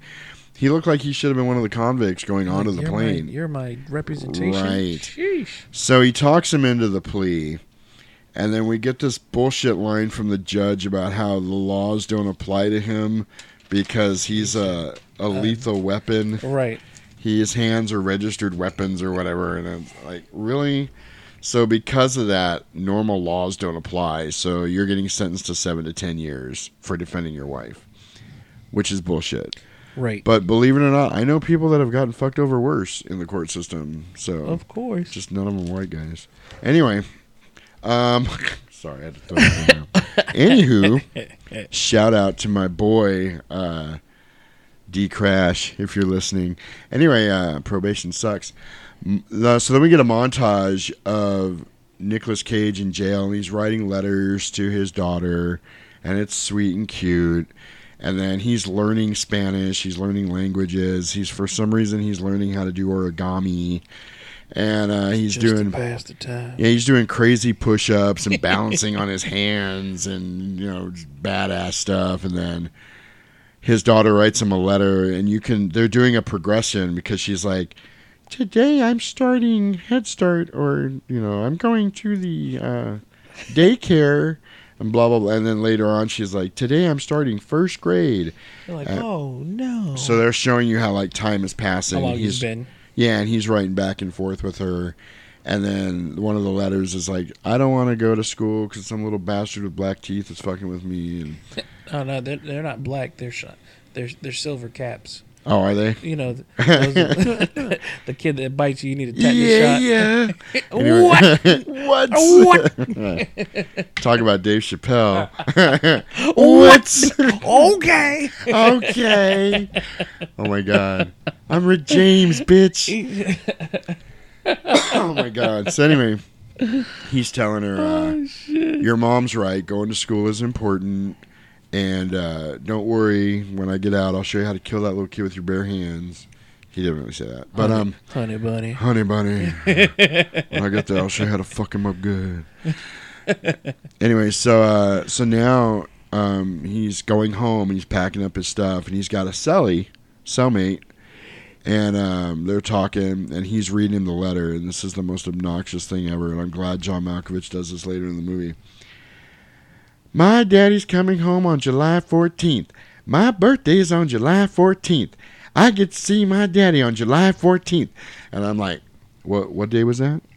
July 14th. Oh, okay. Because it's like those car commercials. If you want more information, call 1 555 6657. That's 1 555 6657. 1 555 6657. I'm like, what was that number again? I, I didn't get it. Eight Oh six seven five three oh nine. Or how about um, um, learner and woe, Lerner and Rowe is the way to go. Call nine seven seven one nine zero zero. You remember that shit? That's genius. Anyway, so he's going home, and you find out um, when they get on the bus to get transferred that his cellmate is diabetic and he's like I didn't get my shots last night. I need my shot and then she's like we'll get you your shot when you get on the plane. So even if you haven't seen this movie but you're familiar with action movies you're like this is going to come into play at some point. Definitely. So um then we cut to oh and uh Nicolas Cage all through this movie will not shut the fuck up about his daughter. Honey bunny. Today's my daughter's birthday. I'm going to see my daughter. Did I mention I was going to see my daughter? You want to see a picture of my daughter? No, nobody cares. Nicolas Cage. Except the pedophile in the back. He's like, oh sure. my God, Steve Buscemi's like, you got a daughter, huh? Sure, let me see your daughter. Right. So um, then they cut to uh, the DEA and the U.S. Marshal guys talking about, you know, we're filling up this plane with convicts. Uh, the plane is called the Jailbird, and it's got the Con Air logo. It's like the same logo that they put on the front of the movie for Con Air. Like, boo. And uh, the DEA, guy, DEA guys are overseeing the plane, and they're working with the U.S. Marshals. And then uh, there's a lot of blah blah blah here, like you know, this and that, and this and that. So then um, Colm Meaney shows up, uh, Chief O'Brien in his nice classic Corvette, and uh, you find out the DEA is wanting to put an undercover agent on board because they're transferring a prisoner that's connected to the cartel and they're trying to get info on the cartel. So they are putting a um, undercover agent on board to sit next to the guy so you can try to talk him up and get some information from him. So uh, then you find out that John Cusack has a big vocabulary, and they're kind of showing off how smart he is. vocabulary. Yeah, my vocabulary is bigger than yours. So then um, Chief O'Brien wants to arm the DEA agent, and he's like, "No, he's not getting on the gun on the plane with a gun. We have set rules here. There's no one, no planes on the gun whatsoever. There's an No there's planes on the gun No gun on the plane. there's a armory, Right. below in the plane, which was also going to come into play later because that's why they said it. Right. But nobody's allowed to have a plane on the gun. I- oh my god, I did it again. Plane on the gun. I'm sick of these goddamn Planes. on these goddamn planes. anyway, so nobody's allowed to have a gun on the plane. Oh, I did that Nicolas Cage. Look at that. It's happening like automatically now. I've been possessed by the spirit of Nicolas Cage. God rest his soul. He's not dead. So um they have a big argument. Um he's like he's not getting on that plane without a gun. He's like he's not getting on the plane. So then um they cut to uh um, the list of criminals. They're unloading the bus. Right. And I actually have an audio clip here because it was actually kind of cool. And I think it was way too long to um, Read. to write it all down, and I was lazy. So here we go. Well, we told you today's flight would be special. That's William Bedford, aka Billy Bedlam. The mass murderer? The same. He caught his wife in bed with another man, left her alone, drove four towns over to his wife's family's house, killed her parents, her brothers, her sisters. That's some cold shit. Hell yeah. And who is that good looking brother on screen? Nathan Jones, aka Diamond Dog, former general of the Black Guerrillas. He blew up a meeting of the National Rifle Association saying, and I quote, they represented the basis negativity of the white race. He wrote a book in prison called Reflections in a Diamond Eye. New York Times called it a wake-up call for the black community. They're talking to Denzel for the movie. Nice plug. This one's done it all. He did Training Day instead. Robbery, murder, extortion. Foxtrot Charlie, perimeter secure. You are clear to release. His name is Cyrus Grissom, aka Cyrus, Cyrus the Virus. 39 years old, 25 of them spent in our institutions. But he's bettered himself inside, earned two degrees, including his Juris Doctor. He also killed 11 fellow inmates, incited three riots, and escaped twice. And Now look at this walking penis. Boy, you are one skinny Negro. Easy, man. Open up. Oh, man, it smells like so much shit in your mouth. Told me he loved me. Dave Chappelle. Always What? Good. What? Always What? good for a laugh. He told me he loved me. I didn't catch this at first, but there's a reason he smells like somebody's shit in his mouth, and we'll figure that out later on, Right. in the movie. So that's the prisoner info, and, and I guess every if you're a big enough prisoner, if you're a big enough criminal, you get a cool nickname. That's what I'm gathering for that. Diamond Dog. What was the guy from the last movie? Uh, Is, uh, top Top dollar, Dollar. top, dollar, Dollar. Dollar. There dollar, dollar, make dollar. you holla. All right, so then um, Nicolas Cage right after this gets out, and he's got a stupid ass shit-eating grin on his face, and he's breathing in the fresh air like he's never seen sunshine before, like they never let him out on the yard in when he was in prison or whatever. And uh, he gets on the plane and he's like, "Sweet bird of freedom." oh my god! So now, At times, he's just real campy. oh, at times. Yes, if not I was gonna say I, Oh. maybe ninety percent of the time he's campy. Even trying to play it straight in this movie, he can't help it. right. I'll just admire in your cage. so now they've got Chief O'Brien. He's frisking down his DEA agent that's dressed as a prisoner, and they show him slip a gun into the guy's clothes. So he's getting a gun on that plane anyway because he's a stupid idiot. Right. Um, so then, yeah, they get in there, and, and uh, the Bobby guy is like, "That's some cold shit, by the way." Oh, you and cheat on me? That's that's cool. That's cool. I'm gonna fuck your whole family up. I'll be back. Four towns over. Right. So then uh, he looks at he's looks at Nicolas Cage like, "You got a problem?" He's like, "No, I was just admiring the cage." Wink, wink. Get it? I said cage. Okay. See what I did there? My name's Nicholas. I don't think my last name's even Cage. So then, um, because they're locking the guys up individually in little cells in the Mhm. plane, eh, the the serious guys, the other guys get to sit in seats. So John Malkovich is locked up, and in front of him is Danny Trejo, and he's like, "Oh, I know you. You're Johnny 23." Johnny twenty three. And you find out that his name is Johnny 23 because he's been convicted of 23 rapes. And he's got a tattoo on his arm full of hearts, and it's a heart for each person that he raped. And then he goes, he tells John Malkovich, uh, they'd call me Johnny 600 if they knew the truth.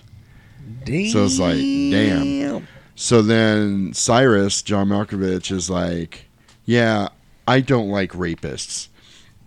He goes, to me, you're a cross between a cockroach and that white stuff that gathers on the corner of your mouth when you're thirsty. so him and Danny Trejo aren't getting along very well. But you're seeing here, they're laying down that even though Cyrus is a serious killer, he's got standards. Yep. He's kind of like Seth Gecko. Yep. In that re- in that regard, um, I'm a professional fucking thief. I don't rape women, and I don't do this, and I don't do that. So that's kind of John Malkovich. Like he's a brutal murderer and a killer, but even he has a line that he won't cross. And that's to be honest, and and, and from what I've heard at least, that's most prisoners. Oh yeah, like when it comes to women and children, dude, they do not if play. you go to jail and you're a pedophile, good Yeah. luck. Yeah. See you later. yeah, On the other hand, if you go to jail because you killed a cop, Oh. you're kind of you're kind of royalty. right. Anyway, so um, Shout then out they to the boys in blue. what what? So then um, I, boys in blue are those the the prisoners or cops? No, that's the cops. Uh, we'll do we'll do both. Can we just be Yeah. on both sides on that? Yeah, look out, look. I, Much know, love. Much love. All my boys doing 25, 30 years and shit. That's Tupac. Last year we poured out liquor for y'all. This year we basically represent. What what? Keep it real for you. anyway, I digress. I digress. So then they cut to the big window at the airport, and John Cusack standing there with uh, his assistant or whoever that is, Whoever, that's in yeah. the in the movie, and she's got a really weird '90s short haircut that Jennifer Jason Leigh short ass haircut that everybody was wearing in the '90s. Of course.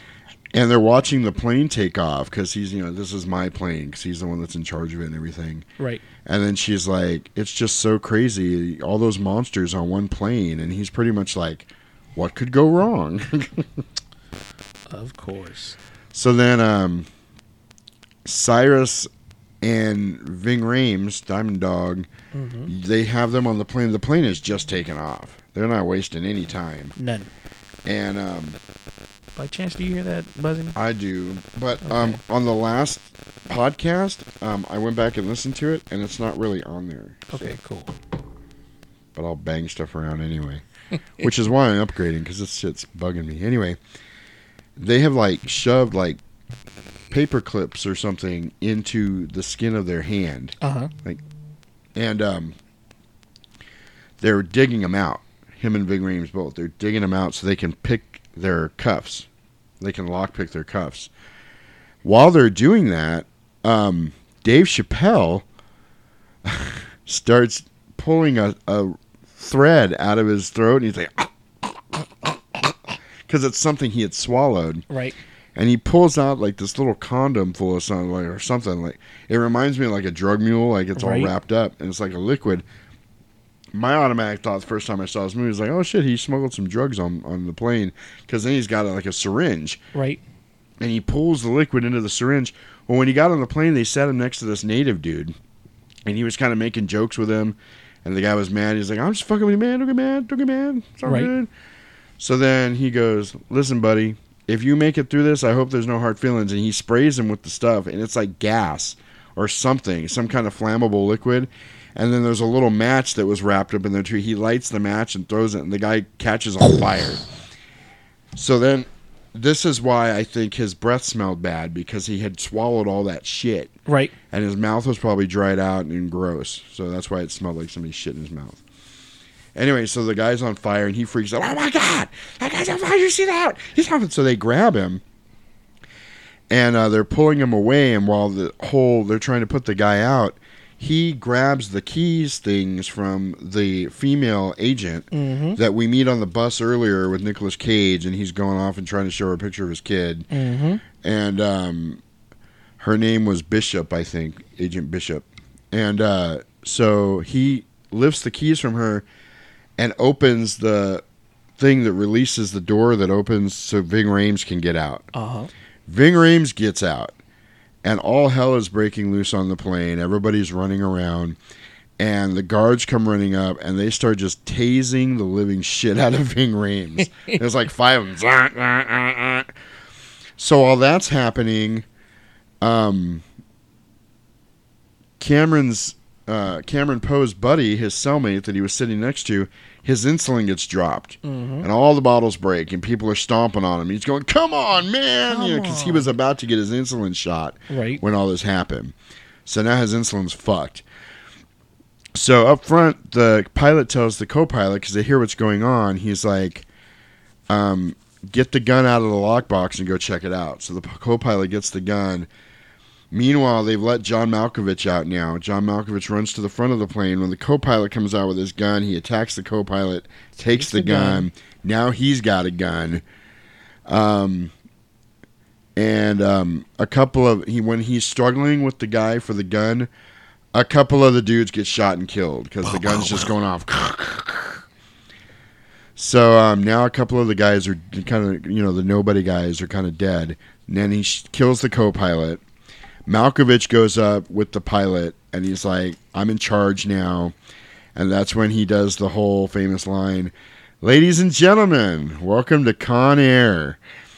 So then Trejo's free, and the first thing he does is go to attack that lady guard Mhm. because he's a he's a rapist. He's a rapist. And um, You wonder, John John. Yeah, and then Nick. oh yeah! Oh, yeah! Give me that Oh my god! so, uh, of course, Nicolas Cage, being the valiant hero that he is, comes to the rescue, and then John Malkovich is like, "Yeah, he's right. Stay the fuck away from her." He was like, uh, "Do you know how to fly a plane?" And he goes, "No." He goes, "Remember that, because if your dick comes out of your pants, you're going to be flying out of this plane, pretty much. If you try this shit again, I'm going to throw you out of the plane." So John Malkovich has some morality to him. He's Right. got, you know, like I said, that line he doesn't cross. There is no need for her to get brutally raped, even if she's going to get, even if she's going to get killed. There's no, there's no reason for it. So he has a little bit of scruple somewhere. And then, so finally, uh, him and Nick Cage have a moment where he's like, "Good work, man," and then he sits down, and his friend's like, "Oh, congratulations! You just became best friends with Cyrus the fucking virus." so then um, they have to stop at Carson City to pick up more convicts. So they've got the lead guard, and they're like, "We're gonna." That was the whole plan the whole time, I guess. Mhm. Um, he guys the the head guard, and he's like, "How many are we picking up, and how many are getting off?" He's like, six on, what is it? Six on, ten off. He's like, all right, cool. So um, you find out that the cartel is behind the whole thing. The Mhm. cartel paid for this whole thing, set the whole thing up, and they're supposed to meet them later so that the guy that they're picking up that's connected to the cartel gets out of it, and then the cartel is going to take care of all of them for helping out. And then Ving Rhames gives this really cool speech. Um, he was like, "The night of the fight, you're going to feel something. That's pride fucking with you." Fuck pride. Oh wait, I'm sorry. That's his speech from Pulp Fiction of Right. Bruce Willis. My bad. no, he tells them all, just everybody be cool, cooperate with us, and we're all gonna go as far from extradition as possible. Well, there'll be drinks, there'll be women, all the drugs you want, whatever. We're gonna be cool. And then that's when somebody's like, "Who's paying for all that shit?" And like, the cartel's got us covered. So when that happens, the DEA guy gets all froggy, and he jumps up and um, Stupid. he grabs Dave Chappelle and he's like, Everybody freeze! Blah, blah, blah. And Cyrus ducks behind a seat where he Mhm. can grab the female guard and use her as a shield. Shield. And he goes, I'm DEA. You know what that means? And Dave Chappelle goes, Yeah, it means you're the crookedest motherfucker on this plane. Good old so then they have a big standoff, and the DEA guy gets ends up getting shot, and the DEA guy is dead because he got froggy, and John Malkovich killed him. Stupid. So Go for fun, eh, sir? right Go for fun. Right. So then they're trying to get the itinerary together, and he's like, he tells Dave Chappelle, "I need you to find out who's getting on, who's getting off, get them all together, so we can make that trade." And they were gonna, I guess the plan was they were gonna go dress like guards and go out and do the trade themselves. So they didn't make any, you know, any waves. with the whole Exactly. And luckily, they got a report um, that there's a, a sandstorm in Carson City. So it's going to make visibility low. That's even better for them. So then Dave Chappelle comes back and he says, Okay, we got a problem. Because everybody Mhm. was accounted for except three guys. Right. He goes, All right, I got good news, I got bad news. You go, What's the good news? He goes, Well, I found so and so, so and so, and so and so. He goes, oh, What's the bad news? He goes, Well, that dead guy right there is so and so. That dead guy is blah, blah, blah, blah. And that dead guy is da da da. He goes, We three white guys short.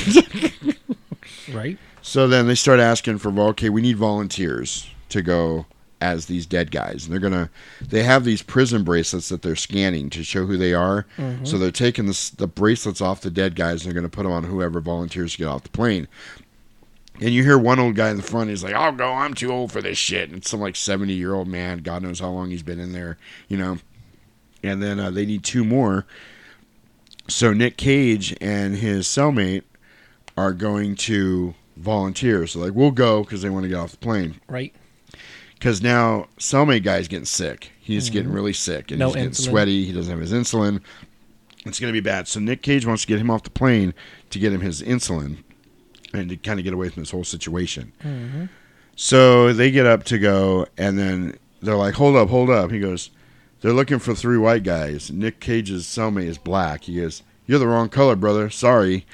So then um, he can't go. So then they hear this sandstorm in Carson City, and then they they got all the guys and they're getting ready to put them off. And all of a sudden, Nicolas Cage decides he wants to stay on the plane. And then they're like, "Why the sudden change of heart?" He goes, "I don't know." He goes, "I got 15 years left, and I decided I don't want to do it." So he kind of lied. You know, I got 15 years left. This comes into play a little bit later in the movie. So then they they take him off. They put another. They put one of the guards on, and they tape up his mouth, put a thing over his head.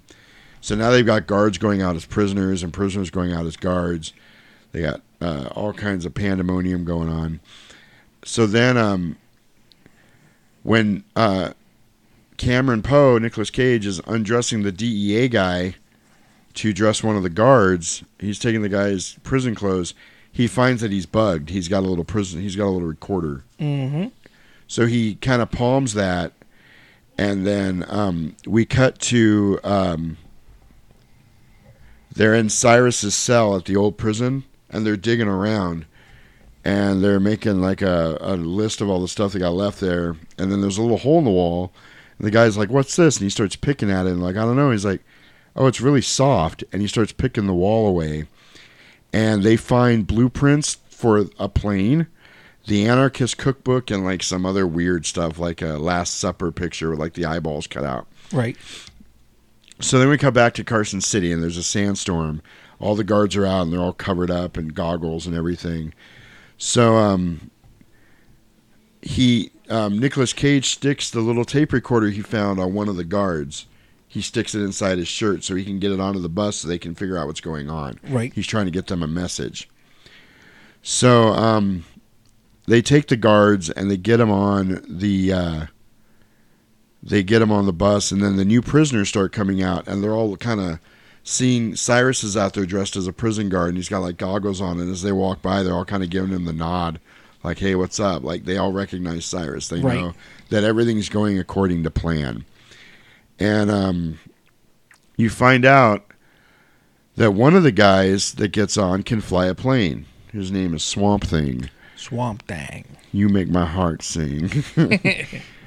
so he gets in and he gets the transponder and he jumps the battery with a wire so it stays on. Mhm. And Dave Chappelle takes it.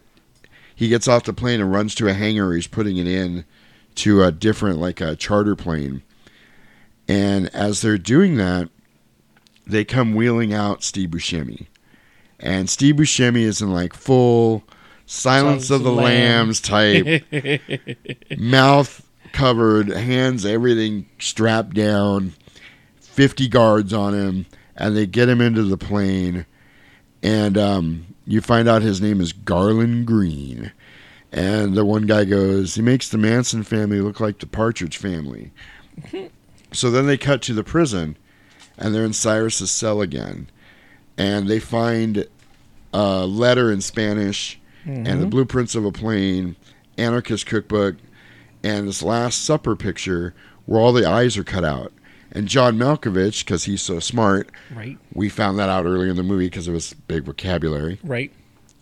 figures out that if you lay the Last Supper picture over that letter, there's a hidden message that says, Meet at Carson City. So he's like, Oh, shit. So he goes running out of the cell. He's like, Don't touch anything. No sooner does he leave than the Keystone Cop guards sit down, and there's a tin box that says, Do not open. And he's getting ready to open it, and the guard's like, You said don't touch anything. He's like, Meh. And he opens it, and there's a bomb inside, and the whole thing blows up. Destroys all the evidence, just kills the guards, which is what it was meant to do, I think. So John. Malkovich, luckily, had already left the cell. No, no, no. You mean Cusack? I mean John Cusack. I'm sorry, you're right. Thank you. We got to keep our John. I got- yeah, yeah, yeah. John You- Cusack. That's what you're here for, man. You're Keep- damn right. Keep me on task. So, um, on the bus, the one guard is freaking out. Oh, oh, oh. so the other guard decks him and knocks the the he breaks the tape recorder and it falls out of his shirt. So now they figured out, holy shit, these aren't prisoners, they're guards. They've got control of the plane. So Dave Chappelle is planning the transponder in a, another, Another little plane. plane. and he's hitting on a chick that was in the hangar. He's like, "Oh hey baby, what's up?" You know, kind of putting the moves on her, and then all of a sudden, the plane starts to take off because they realize that the cover's blown, and because the cop cars are coming, they're like, "Oh shit, we got to get out of here." So then Dave Chappelle's like, "Do you hear that? Does that sound like a plane?" And he starts running because they're leaving him. Oh shit! so he's running, and um, the plane takes off, and you think Dave Chappelle gets left behind. So now they know the plane is hijacked. Um, Cusack and Chief O'Brien argue about what to do next, and um, these two guys haven't liked each other since the beginning of the movie. Right. And so now they're checking out Steve Buscemi, and he's all locked up. And John Malkovich is like, "Get him out of this." He goes, "This is no way to treat a national treasure." but they talk about that Steve Buscemi had killed like 36 people up and down the coast or something like that. So they let him go. Now Cusack is tracking. Um, they're tracking the wrong plane. Right. So, because the other plane is taken off and they think it's the Con Air, Con but it's Air. not.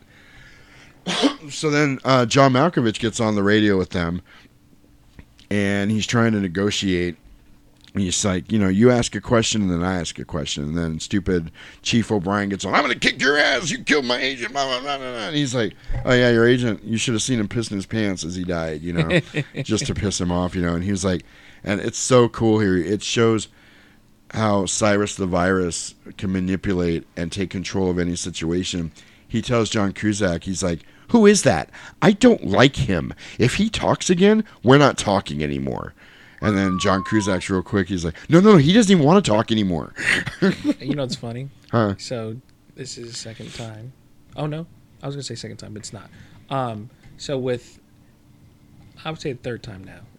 You just talking about you know Malkovich. Uh huh. I can definitely see Clooney doing it, but Right? Just because of that dry sarcasm. Oh, yeah, absolutely. You know, I can I can see it. That from Dusk Till Dawn, Clooney. Right. Who is that? I don't like him. If he talks again. I can see it at the same time. It's still not. right. It's not it's not John Malkovich. You're right. But I think Clooney would have killed it. Oh yeah. Especially after From Dusk Till Dawn. Now now that again now that I'm thinking about it, I would I would I could say yes for Clooney. Dude, it would have been even cooler if they had tied it in and been like, he's not Cyrus the Virus, he's Seth Gecko. Oh, Oh, or- man. look, oh man. It's not the cartel. It's the cartel. Oh shit. Mexican we got a ruins and shit little like airplane that. Airplane vampire movie. Damn. All right, we need to start. Too many vampires Right. on this motherfucking plane. Right. we need to we need to start writing a script right after we're done here. Shit, it's gonna take off. Right. Oh god. as long as we don't make it too plain. Right, right. Oh boy. So anyway. Oh, we're funny. Yeah, we try to be. Anyway, so um, we cut to the airport um, in Alabama where He's- Cameron's wife and kid are waiting for him. Right. And a U.S. Marshal comes in and he's like, "Hey, I'm with the U.S. Marshal's office, and uh, yeah, we need to talk to you." so they take them away to wherever. So then we cut back to uh, Nicolas Cage, and he's talking to Ving Rhames. He's kind of fucking with him a little bit, and he's like, uh, "So, uh, you're this big black activist, black power, all this. Why are you taking orders from that little white guy?" You know, and then like trying to start a little dissension, you know, right? And then Ving Rhames is like, "It's all a means to an end. And I just need to get where I'm going, and then it's on." You know, I- Right. He he goes, "I can be a good one for a little while," like making fun, like fun of it, you know. Slave and then, talk. Yeah. So then John Cusack, um, they find out that the tape recorder had been put on one of the guards, and he figures out that Poe is on their side because he's going through who's on the plane, Mhm. and that's when you get the whole thing where he's like, "This guy's an ex-army ranger, got into a drunken brawl, killed a guy. It could happen to anybody," you know. Mhm. So then, it's um, a character thing. Right. So um again he has an argument. So there's this whole thing going on with Chief O'Brien and John Cusack where John Cusack's kind of like the hippie like uh everybody deserves a second chance kind of rehabilitation and O'Brien's kind of like the right wing. All these prisoners are animals. They deserve to die. They don't have any place in civilization. And he goes, What about civilization? And John Cusack, I wrote this down because I thought it was cool. John Cusack said, The degree of civilization can be determined by its prisoners. And it's true. There is a whole case to be made where um, there also used to be a saying that said that pretty much poverty breeds um, crime. Yep. Because when you don't Lack of opportunity. Exactly. When you don't have, you want to know why you don't have, and you're going to do Mm-hmm. anything you can to become. You know, they have the whole have and have nots thing. Right. You know, and if you're the have nots, the the only thing you want to be is a have. Right. And you'll do anything to get there. And I have a whole theory that the government in general is all about keeping us fat, poor, and stupid. Of course. You know, so we keep voting the same people in. We keep It's killing each like other a- because if we're killing each other and stealing from each other and mad at each other, we can't see how badly they're fucking us over. If you, you if you really, really think about it, the premise of A Bug's Life is right? The grasshoppers. Yeah. Yeah, It's a bug's life. Time for them grasshoppers to go. Damn it. Rise up. Let's rise up, my people. And fly. Right? You get it? Fly. I'm a peacock. You gotta let me fly. anyway, so uh, Chief O'Brien's all about let's just shoot the plane down. Just shoot it down. And then John There's Cus- innocent people up there. Yeah, he goes, There's innocent people up there. He goes, Our officers are up there. He goes, and they all knew what they were getting into when they signed on. Like he's Mr. like To uh, collateral sacrifice collateral damage type shit. for the greater good. Yep. So then he scrambles attack helicopters to go meet the plane that they think is the right plane, but it's not the right plane. So then back on the plane, they're having to talk about um, we're dragging, we're going to be late because the landing gear didn't go all the way up. So the plane is too heavy, and I don't know what's going on. Right. So they're like, oh, we can't be late to meet the cartel. So Cyrus tells Ving Rhames to go check the landing gear. Ving Rhames gets out there and decides to delegate it to Poe. so Nicolas Cage goes down to check. And guess what's holding up the landing gear? Dave Chappelle. Dave Chappelle. So Dave Chappelle tried to jump on the landing gear to get in the plane, and he's dead. He's stuck in the landing gear. So he's telling him, uh, "Get him out of there." You know, he's, "Oh, all our stuff's in here." Ving Rhames starts going through boxes, and then so um, Cameron Poe, Nicolas Cage, decides to write a note on Dave Chappelle for John Cusack. He writes a note on his shirt he buttons it up and he drops him out of the plane. And they're Mhm. playing like this classical music as he's falling through the sky. so then they cut to this couple on the street and the guy's sitting there with his wife and his bird the a bird shits on his windshield and he's like, Wouldn't you know it? Every single time, ten minutes away from the car wash, and I get bird shit. It's just wrong. I can't stand it. I like having a clean car. Da, da, da. All, all of a sudden, Dave Chappelle just comes falling out the sky, right through the windshield, like, oh my God, this car accidents. so here's the funny thing that guy's name is Don S. Davis, the guy that was in the car. Donis. Don, Davis? no, Don S. Davis. Oh. His name is Don. His middle name's like Sam or something. Don S. Davis. Gotcha. Um, he's the guy in the car. He's actually a really big character actor. He's been in all kinds of shit. Most notably, he was in Twin Peaks. He played Scully's dad on The X Files, and he was the voice of Wild Bill in G.I. Joe. Well, damn. You know, the guy that flew the helicopter? Damn. Yeehaw, G.I. Joe. Yeah, he was the voice of Wild Bill. That was pretty cool. So then, back on the plane, um, the Bobby dude that killed his girlfriend's family. I Was it the family? Yeah, Mhm. family guy. Uh, no pun intended. Um, he confronts Peter. Right? Oh, Peter. Oh, Peter. Oh, Peter, that's nasty. so anyway, uh, he confronts Nicolas Cage, and he's like, "Hey, I heard you back there say that you did 15 years." He goes, "If you were doing 15, you'd have been on North Block." He goes, "And I was on North Block, and I don't remember ever seeing you." He's all suspicious. Right. Nicolas Cage has the best line here. He goes, "There were 160 guys on North Block, and I didn't want to know 159 of them, including you." so the guy gets all pissed off, and then um, after that guy walks away, he sits down. Uh, um, Nicolas Cage sits down, and Steve Buscemi he notices is sitting across the aisle from him now, Mhm. and he goes, "That guy is the cliche of misplaced rage." He's like, "Mother held him too much or not enough." Last picked at kickball, late night sneaky uncle, you name it. Oh, shit. And he goes, he is so angry all the time that happiness actually hurts him. so then we cut to Cusack meeting with uh, Cameron Poe's wife and daughter, Mhm. and he's asking her, you know, he had a chance to get off the plane and he didn't. Um, why do you think that is? And she goes, I don't know.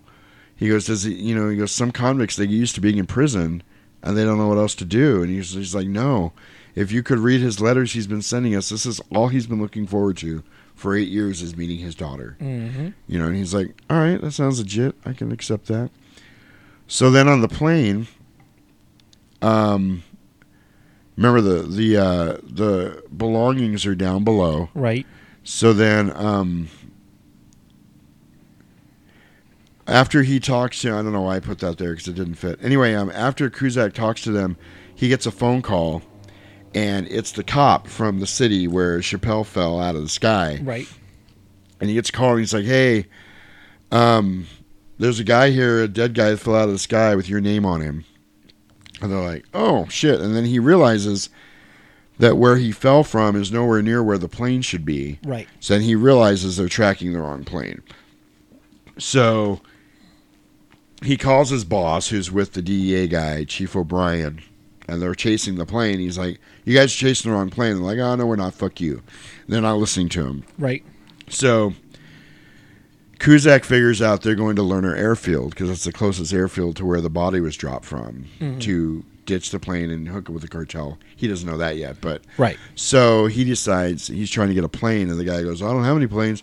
If you had a fast enough car, you could get there." Ding, ding, ding. Corvette. So he steals O'Brien's Corvette and takes off to Lerner Air Force Base. Then we come back to the plane, and um, so the belongings are down below. Bobby's down there going through Nicolas Cage's box of belongings, and he Mhm. finds the parole paper, and he pulls the bunny out of the box, Mhm. and then um, Nicolas Cage comes up behind him. He's like, "Put, put the bunny, back. Okay, this is the part of the movie where I think Keanu Reeves could have done it because it would have been like, "Put the bunny back in the box. There's a bomb on the bus." so, uh, Or or look, wait, wait, here, here, here, hear me out, because they said his name on here. Put the bunny in the box. oh my god, What's in the box? Oh my god, what's in the box? What's in the box? Oh god, seven. That's gonna be a hard movie to cover when we finally do it, but we are gonna do it. You got to think that's so many layers, Right. Layers and layers. We might have to cut out all the bullshit before that movie and just jump right into it. 'Cause, there's gonna be a lot to go over. Uh, Like to be honest, that's one of those movies that I would probably watch like three times, Right. Just to make sure, because man, Right. So um, they get in a fight because he realizes I knew you were lying. You're a Right. free man. They get in a fight and they're going back and forth. And um, while they're fighting, a pipe gets busted loose. Mhm. And Nicolas Cage kicks him over and he lands on the pipe and impales himself and he's dead. And, he, and Nicolas Cage is like, "Why couldn't you just put the bunny back in the box?" and just think if he was a vampire, you know, meeting the cartel. oh my god! Put the bunny back in the box. So then, um, the choppers are closing in on the tourist plane, Get to the job. and then they realize, oh crap, it's the wrong It's the plane. wrong fucking plane. And um, Chief O'Brien's all pissed because John Cusack was right and he knew it. So then they cut to the plane, and um, I have an audio clip of this part Hell because Nicolas Cage comes back from the back, and he's by himself, and he sits down, and Steve Buscemi automatically catches on to what has happened. Two went down, one came up. Wasn't my fault. Well, you don't have to tell me. Most murders are crimes of necessity rather than desire, but the great ones Dahmer, Gacy, Bundy they did it because it excited them. Don't you? I got nothing in common with them, with you. Don't you talk to me. They were insane. Now you're talking semantics. What if I told you insane was working 50 hours a week in some office for 50 years, at the end of which they tell you to piss off? Ending up in some retirement village, hoping to die before suffering the indignity of trying to make it to the toilet on time. Wouldn't you consider that to be insane? Murdering 30 people, semantics or not, is insane. One girl, I drove through three states wearing her head as a hat. It's my daughter's birthday today. Is it? Please feel free not to share everything with me. Please feel free to not share everything with me. I me. had no idea through this whole movie. I don't know how I missed it. I had no idea that it was his daughter's birthday today, July 14th. I, I didn't even know. I didn't It's- even know. It's like you know, it's not like they've said it like five times. I the wasn't even sure you know. he had a daughter that he was trying to get home to. Right, How I did I miss that? I know. I was wondering what that whole bunny Right. was for. You know. So I wanted to spend a minute on this Uh-huh. about that whole speech that Steve Buscemi just did. Mhm. Because you are a self-made man, Damn right. self-employed. Damn right. Um, I was self-employed for about five years. Damn right. And um, my only reason that I have a nine to five clock in clock out job now is because I'm lazy. Right. And I don't. If Lazy. you if you have not been self-employed, you don't know. Self-employed does not mean less work. It means you are able to work every hour of the day that is available to you, which Yep. is every hour of the day. Right. Um, I did it for five years. I ran a couple of screen printing companies. I was up at two in the morning. I was up at four in the morning. I didn't to hmm. sleep yet. Printing shirts, boxes of shirts, making invoices. I was the secretary. I was the worker. I was the manager. I was the owner. I was everybody. It's not easy, but I'm sure you will attest to this. There is a satisfaction to it. Oh yeah. Because you're handling your shit Of on your own, on your own terms, Yep. on your own time, Yep. good or bad. Yep. You know what I mean? Yep. You're not punching a clock for a company for 30 years that's going to tell you to piss off afterwards. Yep. And yeah, there is something to be said about I'm like, you get to that point to where it's like, fuck, like it. You have to go into you know into the whole thing with the mentality of, if I don't work, I don't eat. exactly. And then it gets to that point to where That's you kind of motivator. plateau, and you're like, okay, well, possibly I don't have to work as hard and still eat, but that's the sacrifice that you Right. make and you take, and you know, with having the the ability to do so instead of working for somebody that can ultimately, you know, say fuck off. And you got to love the hustle. Oh, man. If you stop loving the hustle, it it's no Becomes- longer it- it enjoyable. becomes a grind. It's kind of what happened to me was I stopped loving the hustle and getting that guaranteed paycheck every two weeks is kind of nice. Yeah, it's it's You know? satisfying that you give up, you know, exactly. a lot. and I'm still, I still do a little bit of stuff here on the side, here and there, Uh-huh. a little bit, a little bit of this, a little bit of that. You know, nothing like I used to though. But I do have a fallback. Like I know for a fact, if I lost, if I walked in tomorrow Mhm. and they were like, "We got to lay you off," I'd be all right because I could jump right back into it. Right. This is just me being kind of. I like kicking back. The job that I do, I can do with my eyes closed. It's easy. It's simple. That and they fucking need you. Yes. and I can go in and do it and be good. I can clock out at two o'clock and go home, come home and watch a movie, get my podcast ready, do whatever I want. You're damn right. You know, but there is something about that freedom of, you know, doing shit on your own and doing it on your own terms. Anyway, so Steve Buscemi, I was right on with that. Yeah, that 'cause insanity. To, Most people will never taste that because Right. you have to think, you know, especially like our parents, for example. Our parents were told, "You work a job." Yep. You know, and you don't ask for a raise because you work good enough to get a raise. Yeah, and it was a different era. Of course. You could work there for 30 years, you get a gold watch afterwards and a pension. Right. That that time is gone. way gone. Like I've I've told all my kids like don't go to college unless you absolutely know what you want to do. Right. Don't just go cuz you think you're supposed to go cuz you're Right. going to end up $50,000 in debt waiting tables. Yep. At Bennigan's, you know, that showed my age. Bennigan's. There's no more Bennigan's. But anyway, you know what I mean. Mhm. The way to make money in this world, here's a little bit of advice from old Jasperino. I just watched Harley Davidson and the Marlboro Man, so I'm going to say, you know, my daddy used to say before he left this shitty world. you find something people want and you learn to do it cheaper. Yep. How many masks you deliver this week? To be honest, so and and like just let's just say in total, Uh huh. the totality of it all, Mhm. probably three fifty. Damn. So in See, this week, um, I know. I think we're printing out twenty today. Wow. But from from what I've done, it's forty five. So there was a need there. Right. You saw the need. Right. You saw the opportunity. Right. You're providing a service that is needed. Right. And you're you're making a good profit on it. Right.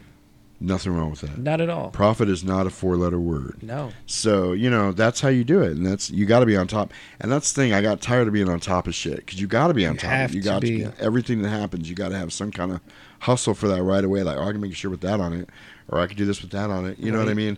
And it's just, yeah, I, I, I don't know. You, I you just- have to be, you I know, fell off a little bit. You have to be willing to um, let your creativity, you know, possibly make you a buck or lose a buck. Yep, yep. Because that's what's going to happen. That's the roll of the dice every time. My big thing is going to be um, when I get the website up for this podcast. There's going to be some stuff on there. I've got some designs already going. Good. I'm going to start kind of getting back into it a little bit, but I want to do it for me. That Good. was the thing. I got tired. I always said the business is great if it's not for all the customers. Right. And I like doing stuff for myself that people can buy if they want it. I don't really like taking the orders off the street because people Mhm. are crazy. Super. So anyway, speaking of crazy, we're going back to the movie now. Um, John Cusack shows up at the airfield a little bit ahead of the plane, and he runs up to the tower, and he finds out that the uh, the tower operator is dead. The radio has been broken, so somebody's obviously been there. And then, so then the plane comes down, and it comes down hard. So obviously, Swamp Thing's not really good at landing the plane, but they get it landed. But he uh, throws it in the dirt and it gets stuck. Right. And then everybody gets out and everybody kind of scatters, like, woohoo, we made it.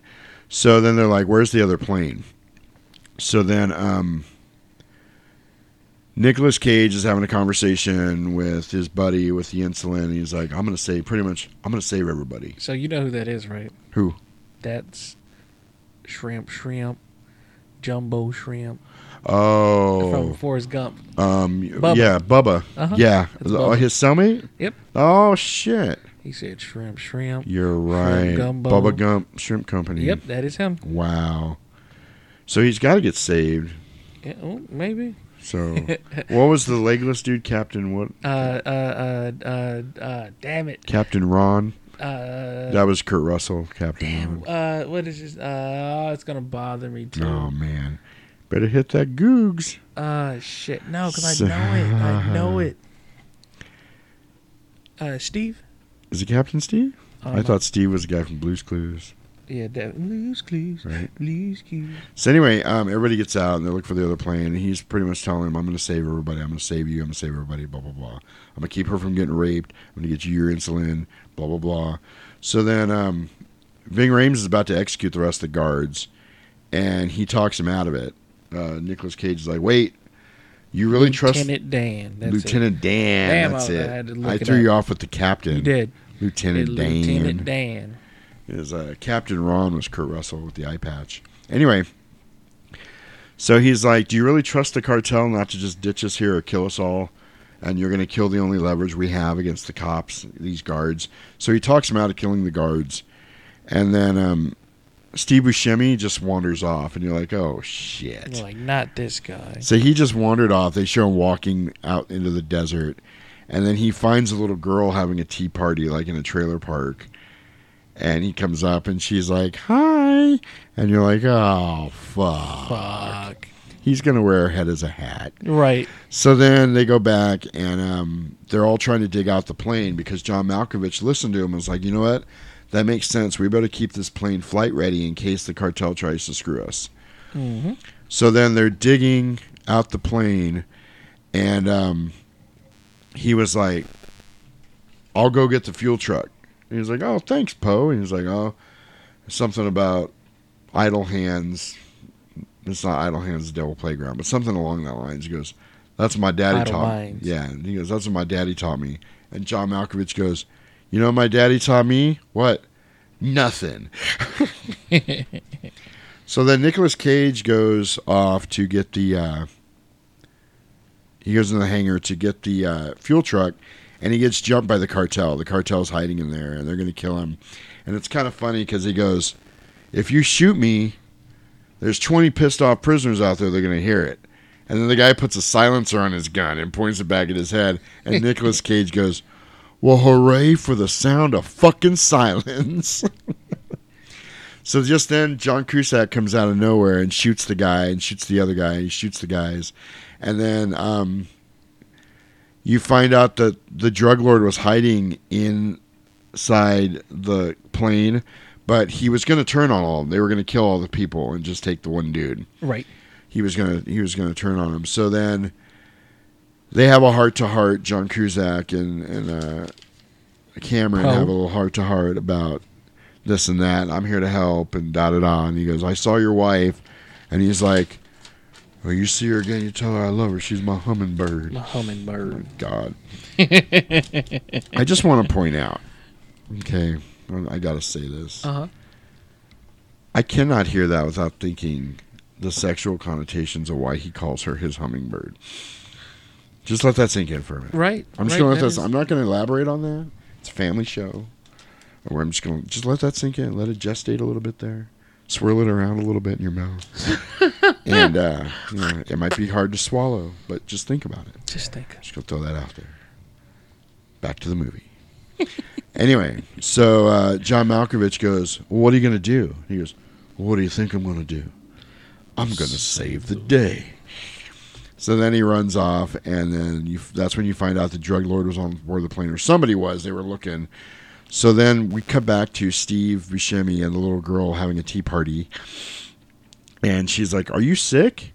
And he's like, Yeah, I am sick. And then she goes, Can you take medicine? And he's like, Oh, there's no medicine for what's wrong with me. And then she goes, Do you want to sing? Do you know he's got the whole world in his hand? And he's like, Yeah. And then they start singing, He's got the whole world in his hands. And you're like, Oh, Oh, no. fuck. so then they cut back to um, the plane and they're trying to dig it out because they see in the distance that the cars are coming. So the guy that's with the cartel runs for the other hangar because he knows where the plane's at. Mhm. And he gets in and they jump in, and the pilot's still alive and the other cartel guy's still alive. So he jumps in and they try to take off.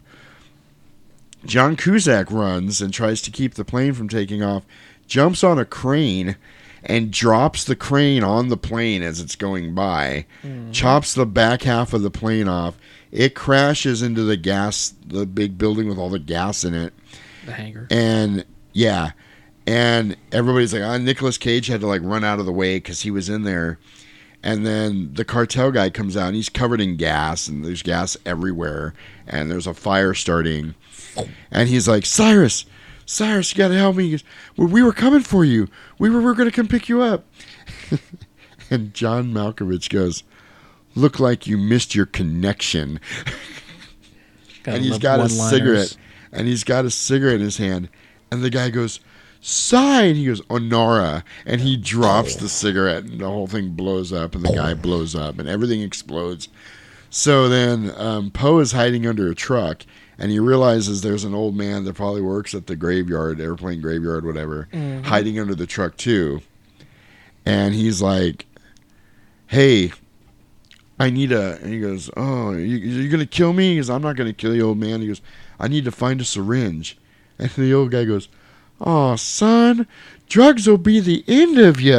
and he goes, "I just need a syringe." He goes, "Oh, well, there might be one over in the fire truck over by the boneyard or whatever." Mhm. So then he goes, "You just hang on, and uh, you'll be okay."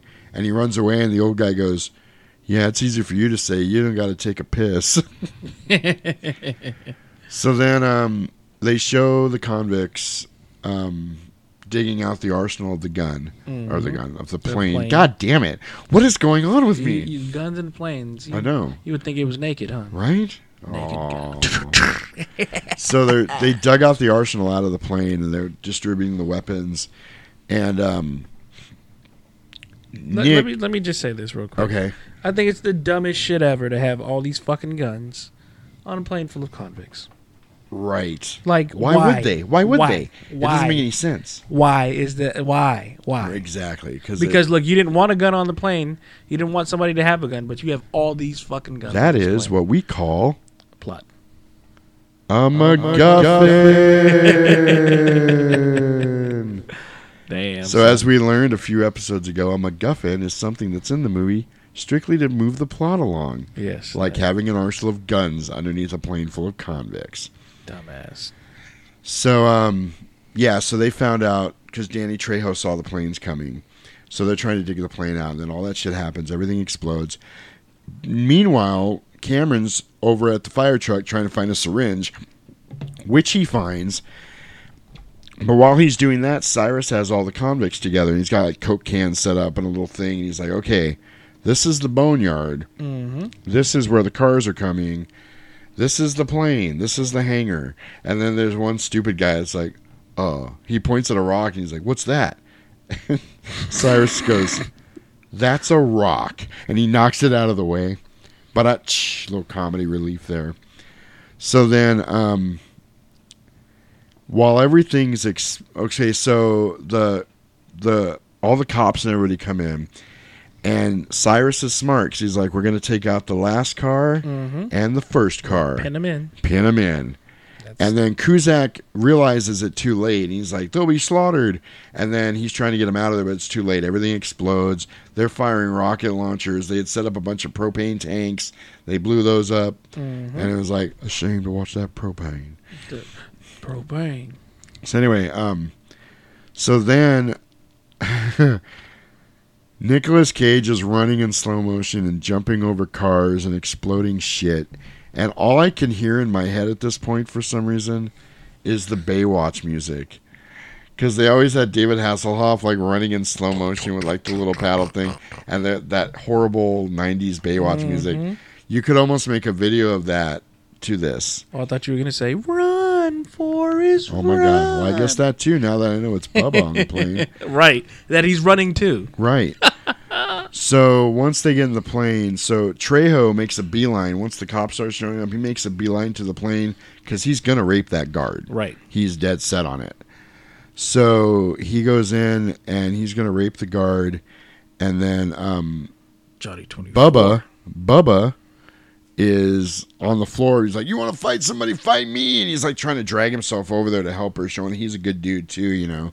Right. And um, John Cusack saves the day again. He drives a big old truck into the line of fire so all the cops can get in behind it and start shooting. So they're making a, an effort to get towards the truck.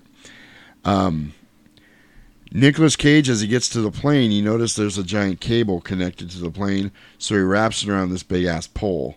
So if they try to take off, it'll it'll slow it down it at least.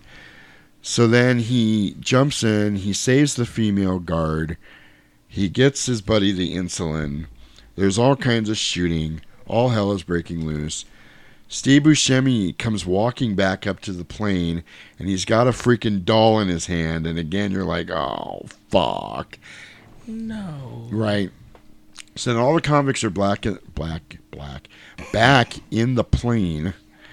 At least I didn't say they were back in the gun. They're back in the plane. Um, Cyrus, as they're taking off, Cyrus sees the cable. He's like, "We're tied up," and he starts shooting at the pole, and the cable comes loose. They're dragging the cable. The cable goes through the little garage thing where John Cusack stashed O'Brien's car. Mhm. It hooks, Hooks it. on to the axle of the Corvette somehow and drags it out as the plane takes off, and the car is hanging behind the plane. Just as uh, Cusack's boss and O'Brien show up, and he goes, "Is that your car?" And he's like, "That's impossible. I left it back at the office." so then the plane takes off with the car in tow.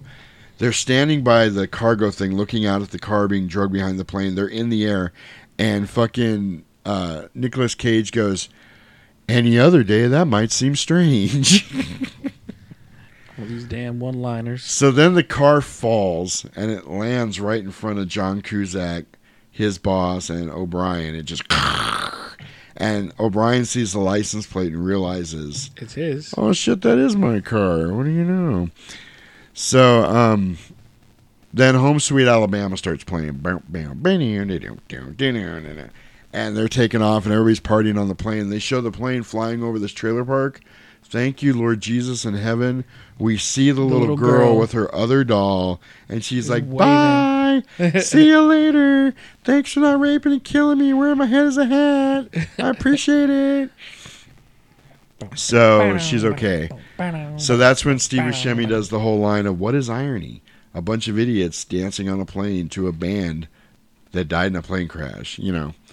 So, um, And the gay boy. Right. Oh yeah, and he found a dress while he was down there, and he's Right. dancing around. and his name in the movie was like Sally Can't Dance or something like that. It's hilarious. But he reminded me of John Leguizamo, Of course, and from Tu uh, Wong Tu Wong Fu. Fu. That's why, look, Absolutely, you have to. Dude, I almost wish they would have got Leguizamo for this character, but he would have had to have a bigger part, I think. Right. He's he's one of my favorite actors. I love that guy. Especially, look, especially in Spawn. oh man, he, was fucking clown. killed Clown. It's freaking awesome. Have you seen Summer of Sam? I haven't. He was really good in that movie too. He was like a he wasn't a killer or a cop or anything. He was a regular character they were following around, but Mhm. that was a good movie. Anyway, also um oh man, the meth movie. Do you know what I'm talking about? Nuh-uh. Uh, he was in that too, and I can't Spun. Spun. Spun. If you ever get a chance to see Spun, if you want a weird movie, it's a good one to watch. So anyway, um, so then Ving Rhames is figuring out that uh, who Nicolas Cage is because he finds his documents, Mhm. just and he finds the other guy dead and all this other shit. So then he goes and tells Cyrus. And Cyrus does this big speech where he's like, somebody's a traitor, somebody did this, somebody did that, and I want to know who it is. He goes, and how do you how do you get to know who the traitor is? He grabs the female guard. dude, they are bound and determined to kill or rape this woman through this Right. whole movie. He grabs her and he's about to kill her, and uh, Nicolas Cage is going to jump up, and then uh, Bubba jumps up instead, Right. and he's like, "It was me." Well, Cyrus already knows it's it's Poe, but he kills his friend anyway because his friend was like, he doesn't know that he got his insulin. Mm-hmm. So he was like, "It was me. I've been acting deathly sick this whole time. Pretty smart, huh?" And he's like, "Yeah, that was pretty smart." And he shoots him. And he's like, "Oh no!" So then um, Cyrus has the info on Poe, and he's reading. he's reading the letter. My dad, my birthday's on June 14th. My daddy gets out of prison on June 14th. I get to meet my daddy June 14th. And I was like, oh my God, here we go again with fucking June 14th. So then he's got the bunny out of the box again. And he holds it up and he holds a gun to it and he goes, one move and the bunny gets it. I fucking love Cyrus in this movie. so then uh then the helicopters show up right after that. The helicopters show up, and O'Brien is dead set on shooting down the plane. They've got it locked in, and then John Cusack's in the other helicopter. He gets them to move in the way so they can't shoot it. And then, as this is happening, um, a bunch of shit happens, and Poe gets away, shuts the gates in between where everybody's at in the cockpit, and gets in the cockpit and gets on the radio and is like, I have control of the plane now. Everything's okay. So Right. John Cusack is begging O'Brien, don't shoot down the plane. We got it back. We We got, got, it back. we got our guys on it or whatever. Right. So then the female guard, um, that's what happened. She knocked out Cyrus, and um, they're telling him to land the plane in Vegas. They're like the the nearest airport's in Vegas. You should be able to see it right there. And then Swamp Thing, the guy that's flying the plane, is like, "We got one engine out." He goes, "I'm not going to be able to make it there. We're going to have to land this on the strip." And when I say land, I mean crash. They're going to crash on the strip. So then there it's all kinds of turbulence and hell's breaking loose. They're about to crash, and Steve Buscemi's sitting in his seat holding his little Barbie doll, and he's like, he's got, the, whole world in his hand. so then it's cool. They do this the cool shot where the plane takes out the hard rock guitar, and then it's crashing into casinos and everything else. And in the trivia, I found that they were gonna demolish the Sahara anyway. So they got to use it in this movie to plash, crash the plane into it 'cause they were going Oh, to demolish it anyway. tight. So that was actually the Sahara Hotel and Casino that they crashed into. So then um, they're taking out everything. They're right coming right down the strip. Um, Cyrus comes back and he shoots the gate open, and he gets in and he's got Poe and he's got the gun to his face and he's like, "I just want you to know, the last thing your little girl is ever to smell is my breath. Like I am going to kill your family after I kill you." So then, thankfully, the plane hits something and they get knocked away, and he doesn't. He gets saved in the crash, so he doesn't get killed. Uh, you find out that Bubba's still alive. I wish you'd have told me that earlier in the podcast. I could have been calling Bubba this whole time. Yeah, his name, uh, so then, uh, Bubba's still alive, and he's like, "I'm going to save your life." And the prisoners are coming out on the strip, and they're getting arrested, and there's paramedics everywhere. Well, Cyrus, Rhames, and uh, Swamp Thing are sneaking away, and they manage to get onto a fire truck. Mhm. Then they go back in the plane. Well, they had tied Jan- Danny Trejo up. They had handcuffed him, Mhm. and then they found out he was dead, and his he had kind of ripped away from his arm. They're like, "Yep, this guy's dead," and his arm's still hanging there, and it's showing the tattoo. So like, oh, the piece of shit rapist got what was coming for him, for, for him, you know, coming to him. So Trejo's Your dead. tacos suck. Right? Yeah, and that's what you get. so um, they have the little moment with Bishop and Poe, where she's like, "Thank you," and she kisses him on the cheek, and you know, thank you for saving my life and looking out for me, blah blah blah. And then she's like, "Hey." Next time, take the bus. oh my god! Oh my god! So then, um, they're taking a fire truck, and Nicolas Cage and Cusack both notice at the same time, and they both jump on police motorcycles and look at each other like, "Yeah, let's do this." So they take American off. badass. Right. I am American badass. So then they take off on the motorcycles, and there's a chase scene between the fire truck and the motorcycles. And uh, Cyrus is on the ladder. Oh, I put Cage and Cusack on motorcycles. Why not? so Cyrus is on the ladder of the uh, fire truck while this is going on. Um, Ving Rhames is like hanging off the back end of it. Mhm. Nicolas Cage gets right up to the ladder and jumps and grabs the rung of the ladder and lets the motorcycle go. The motorcycle goes straight and crashes right into Ving Rhames on the back of the truck and blows up and kills him. So Diamond Dog is now dead. Mhm. Um, so now he's trying to climb up the ladder, and Cyrus is trying to keep him from getting on the ladder, like stomping at him and stuff. And he uh, stabs. He's got like a broken piece of wood or something. Stabs it through his leg, and, uh, through Cyrus's leg, and then he climbs up on the ladder, and they're still fighting. And then um, Poe handcuffs him to the ladder and trying to keep him there, you know. So then Cusack now jumps off the ch- is on the truck and he was trying to get he was hitting the top of it with an ax Mhm. trying to get into where the driver's at and then he ended up jumping off the truck because they were coming up on a building. Well um, cyrus ends up getting thrown from the truck through a window all the way through the building through the other window down into some power lines and he's getting electrocuted. And you're like oh shit. So then he isn't dead for some reason. Which he is- survived all that. which is a lot. That he just lands. happened. Yeah, for some reason he lands on like a, a conveyor belt, like in some kind of foundry. This was so Tom and Jerry and weird, and he rolls off the conveyor belt, lands on the thing, and this big old thing comes down and crushes his head. Yeah. I don't. Yeah. Can I interject here? Here's what I would have liked to have seen. He hits the wires. You'd think he got electrocuted. At the very end of the movie, where Poe is reunited with his family, Cyrus comes out of the crowd with a gun. This ain't over, Poe! And then gets taken out by either Poe or John Cusack or some or Bishop. Bishop could have shot him. Right. Like, thank you for saving my life. Here's the repay. you know, I think that would have been even better. If he wasn't going to be dead from the wires, I think that would have been cooler. I don't know. That's just me. So he gets his head crushed. The fire truck crashes into an armored car and explodes. So now Swamp Thing's dead. Money goes everywhere. People are in the streets. They're all happy because it's raining money. Um, they go to the cops who found the doll, but not Steve Buscemi. So Steve Buscemi again just walked away. So then Cusack and O'Brien have a like a makeup moment where they're like, "Oh man, at least we got it done." Da da da, and uh, they kind of make up and they're kind of friends again. And he goes, "I just wanted to apologize for your car." He goes, "I was bored of that car anyway." He goes, "Well, all right then," you know. And they're like, "Oh, we're buddies now. We made it through something." No one would say they're bored of that. Car, right. So then uh, Nicolas Cage is finally reunited with his wife and his daughter, and he's like, "Hello, hummingbird."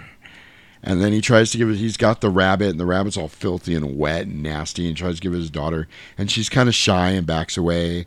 But then she warms up to him and gives him a hug, and he gives her the Ba- and she takes the rabbit. He's like, "I killed men for this bunny. You better take it." I'm just kidding. Better take it.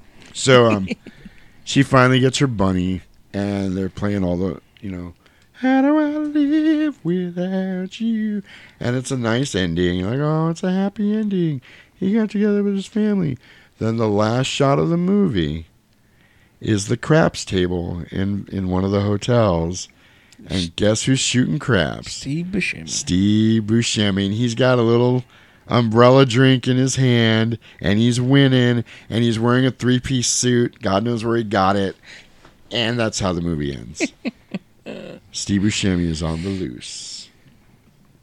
And that, my friends, was Con Air.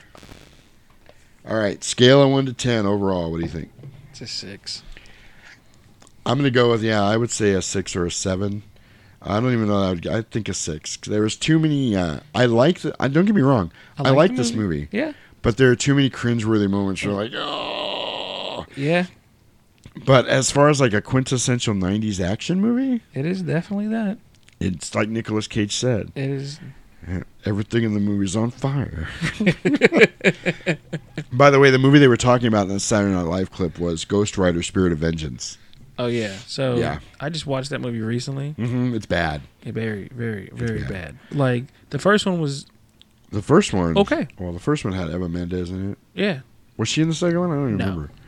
The first one had Eva Mendes in it. I don't watch anything. so like the first one's pretty badass. I can't say pretty badass, but it was it was I liked the first one a Yeah. lot. I really did. Second one. it's yeah. Bleh. Yeah. And my dad was actually watching the first one the other day, so I can think of both of them Ah. pretty quick. Speaking of parental figures, Mhm. next weekend Mhm. is Mother's Day on Sunday. Oh yeah. So, hello. Right. So, I think That was my it's- Mrs. Doubtfire. Mrs. Doubtfire. Next Sunday is so we're going to be recording on Saturday, which means you guys might actually get the episode on, On Sunday, Sunday, if I'm not too lazy. Um, which is going to be a challenge for me Right. because I usually do all my shit on Saturday. Like I get all the audio together, so I'm going to have to do it earlier in the week Mhm. and uh, get the movie watched because the movie we're going to watch is a little bit long. Um, let's go ahead and check that preview out right now. Coming up next time on the 700 Tapes podcast.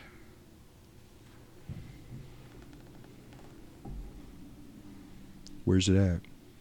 Why is it not playing? I double clicked on it. What the hell? Oh, I know what I did.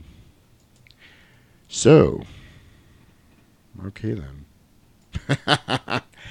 so that's how we do things here on uh, the 700 Tapes podcast. Every once in a while, you get a little bit of a flub. We're going to try that again. We'll edit it out in post. We really won't. But let's see what we're doing next time on the 700 Tapes podcast. Oh, fuck you. MacGuffin. So, how's your day going, Roman? Let's talk a little bit while I get this queued up here. I made a goof and I didn't make a. Uh, what happened was I made an audio file and I did not make. With no audio. Well, no, I didn't make it into a uh, MP3. Damn. So let's talk about this first. Let's let's do this. Damn. Um, there's something since it's Mother's Day next Sunday, and we're going to be filming on Saturday or recording on Saturday. Mhm.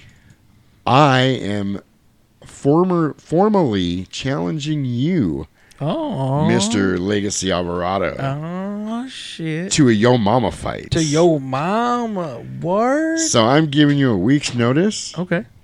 I want you to gather up your best Yo Mamas All right. and come prepared Okay. because we're going to have a knockdown, drag out Yo mama fight. Yo Mama fight. And and get this ready because I want to do this up correctly. Okay. I want to um, do this uh, like a uh, like a wrestling event. Like I want you to do a promo. We're gonna Oh, promo damn. each other. Okay. Before we go into the Yo Mama fight, like. Let me tell you something. Uh, I'm not gonna do. I'm not gonna do Macho Man again because my throat just recovered from the last time I did it. But yeah, just uh, Oh, just know shit. you were formally Challenged. challenged I challenge you to a duel. to the Yo Mama fights. it's gonna be good. It's gonna be good. I'm, I've got some music I'm gonna put behind it and everything. It's it's gonna be it's gonna be pretty badass. Maybe we'll do some intros. Okay. Weighing in, whatever, from Phoenix, Arizona, the Legacy, Roman Alvarado. All right, so I have stalled long enough. The challenge has been laid down. We got a big episode coming for you next time. Gauntlet. Let's check out what we're watching. You're going out there to destroy them, right? Not to study.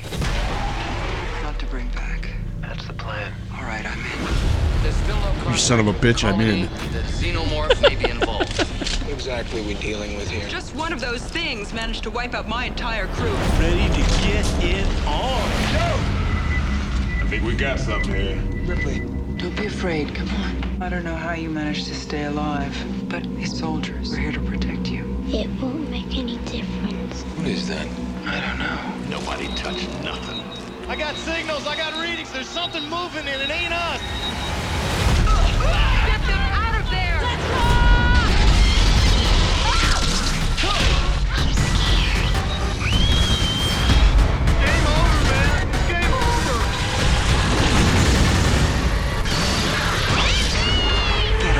from her, you bitch! There it is. so, if you guys don't know what that was, shame on you. Shame on you. For Mother's Day, we're going to do a big, and we are going to be doing aliens. Oh, I thought it was species. So what is wrong with you? Damn. So yeah, we're gonna be doing aliens because it's a good Mother's Day movie. You got the the Queen. Queen. You You got, got Ripley acting as the surrogate mother, mother for Newt. Come on, Newt delivering all of her lines in Oscar caliber. They come out at night. They mostly come out at night. Mostly. And then the best part, and I'll talk about this again, is when they're trying to get her to talk about her parents. She's like, "They're dead. There, I said it. Can I go now?" So so like 80s, you know. Oh yeah, totally. Like punk. Game over, man. Two weeks and I was out. Oh, it's gonna be great. Right. I, I love this movie so much. I haven't seen it in a while, so I get to dust it Oh hell yeah! I get to dust it off. Ro hasn't seen it yet either, so I get to watch it with her. That's gonna be oh, really cool because we watched the first Alien and we haven't watched Aliens yet. So that's coming at you next time. Um, until next time, we're gonna leave you out with a little Lynyrd Skynyrd here. He's got the whole world in his hands. On behalf of my badass co-host, Mr. Roman Alvarado, The Legacy, check him out if you want a face mask. Look him up, The Legacy, on uh, Facebook, Yep. Instagram, the IG tip. Send us an email, uh, 700tapes at gmail.com. Check us out on Instagram, Twitter, Facebook. Until next time, for The Legacy, Roman Alvarado, I am Jasperino, and we will catch you motherfuckers on the flip side. Out.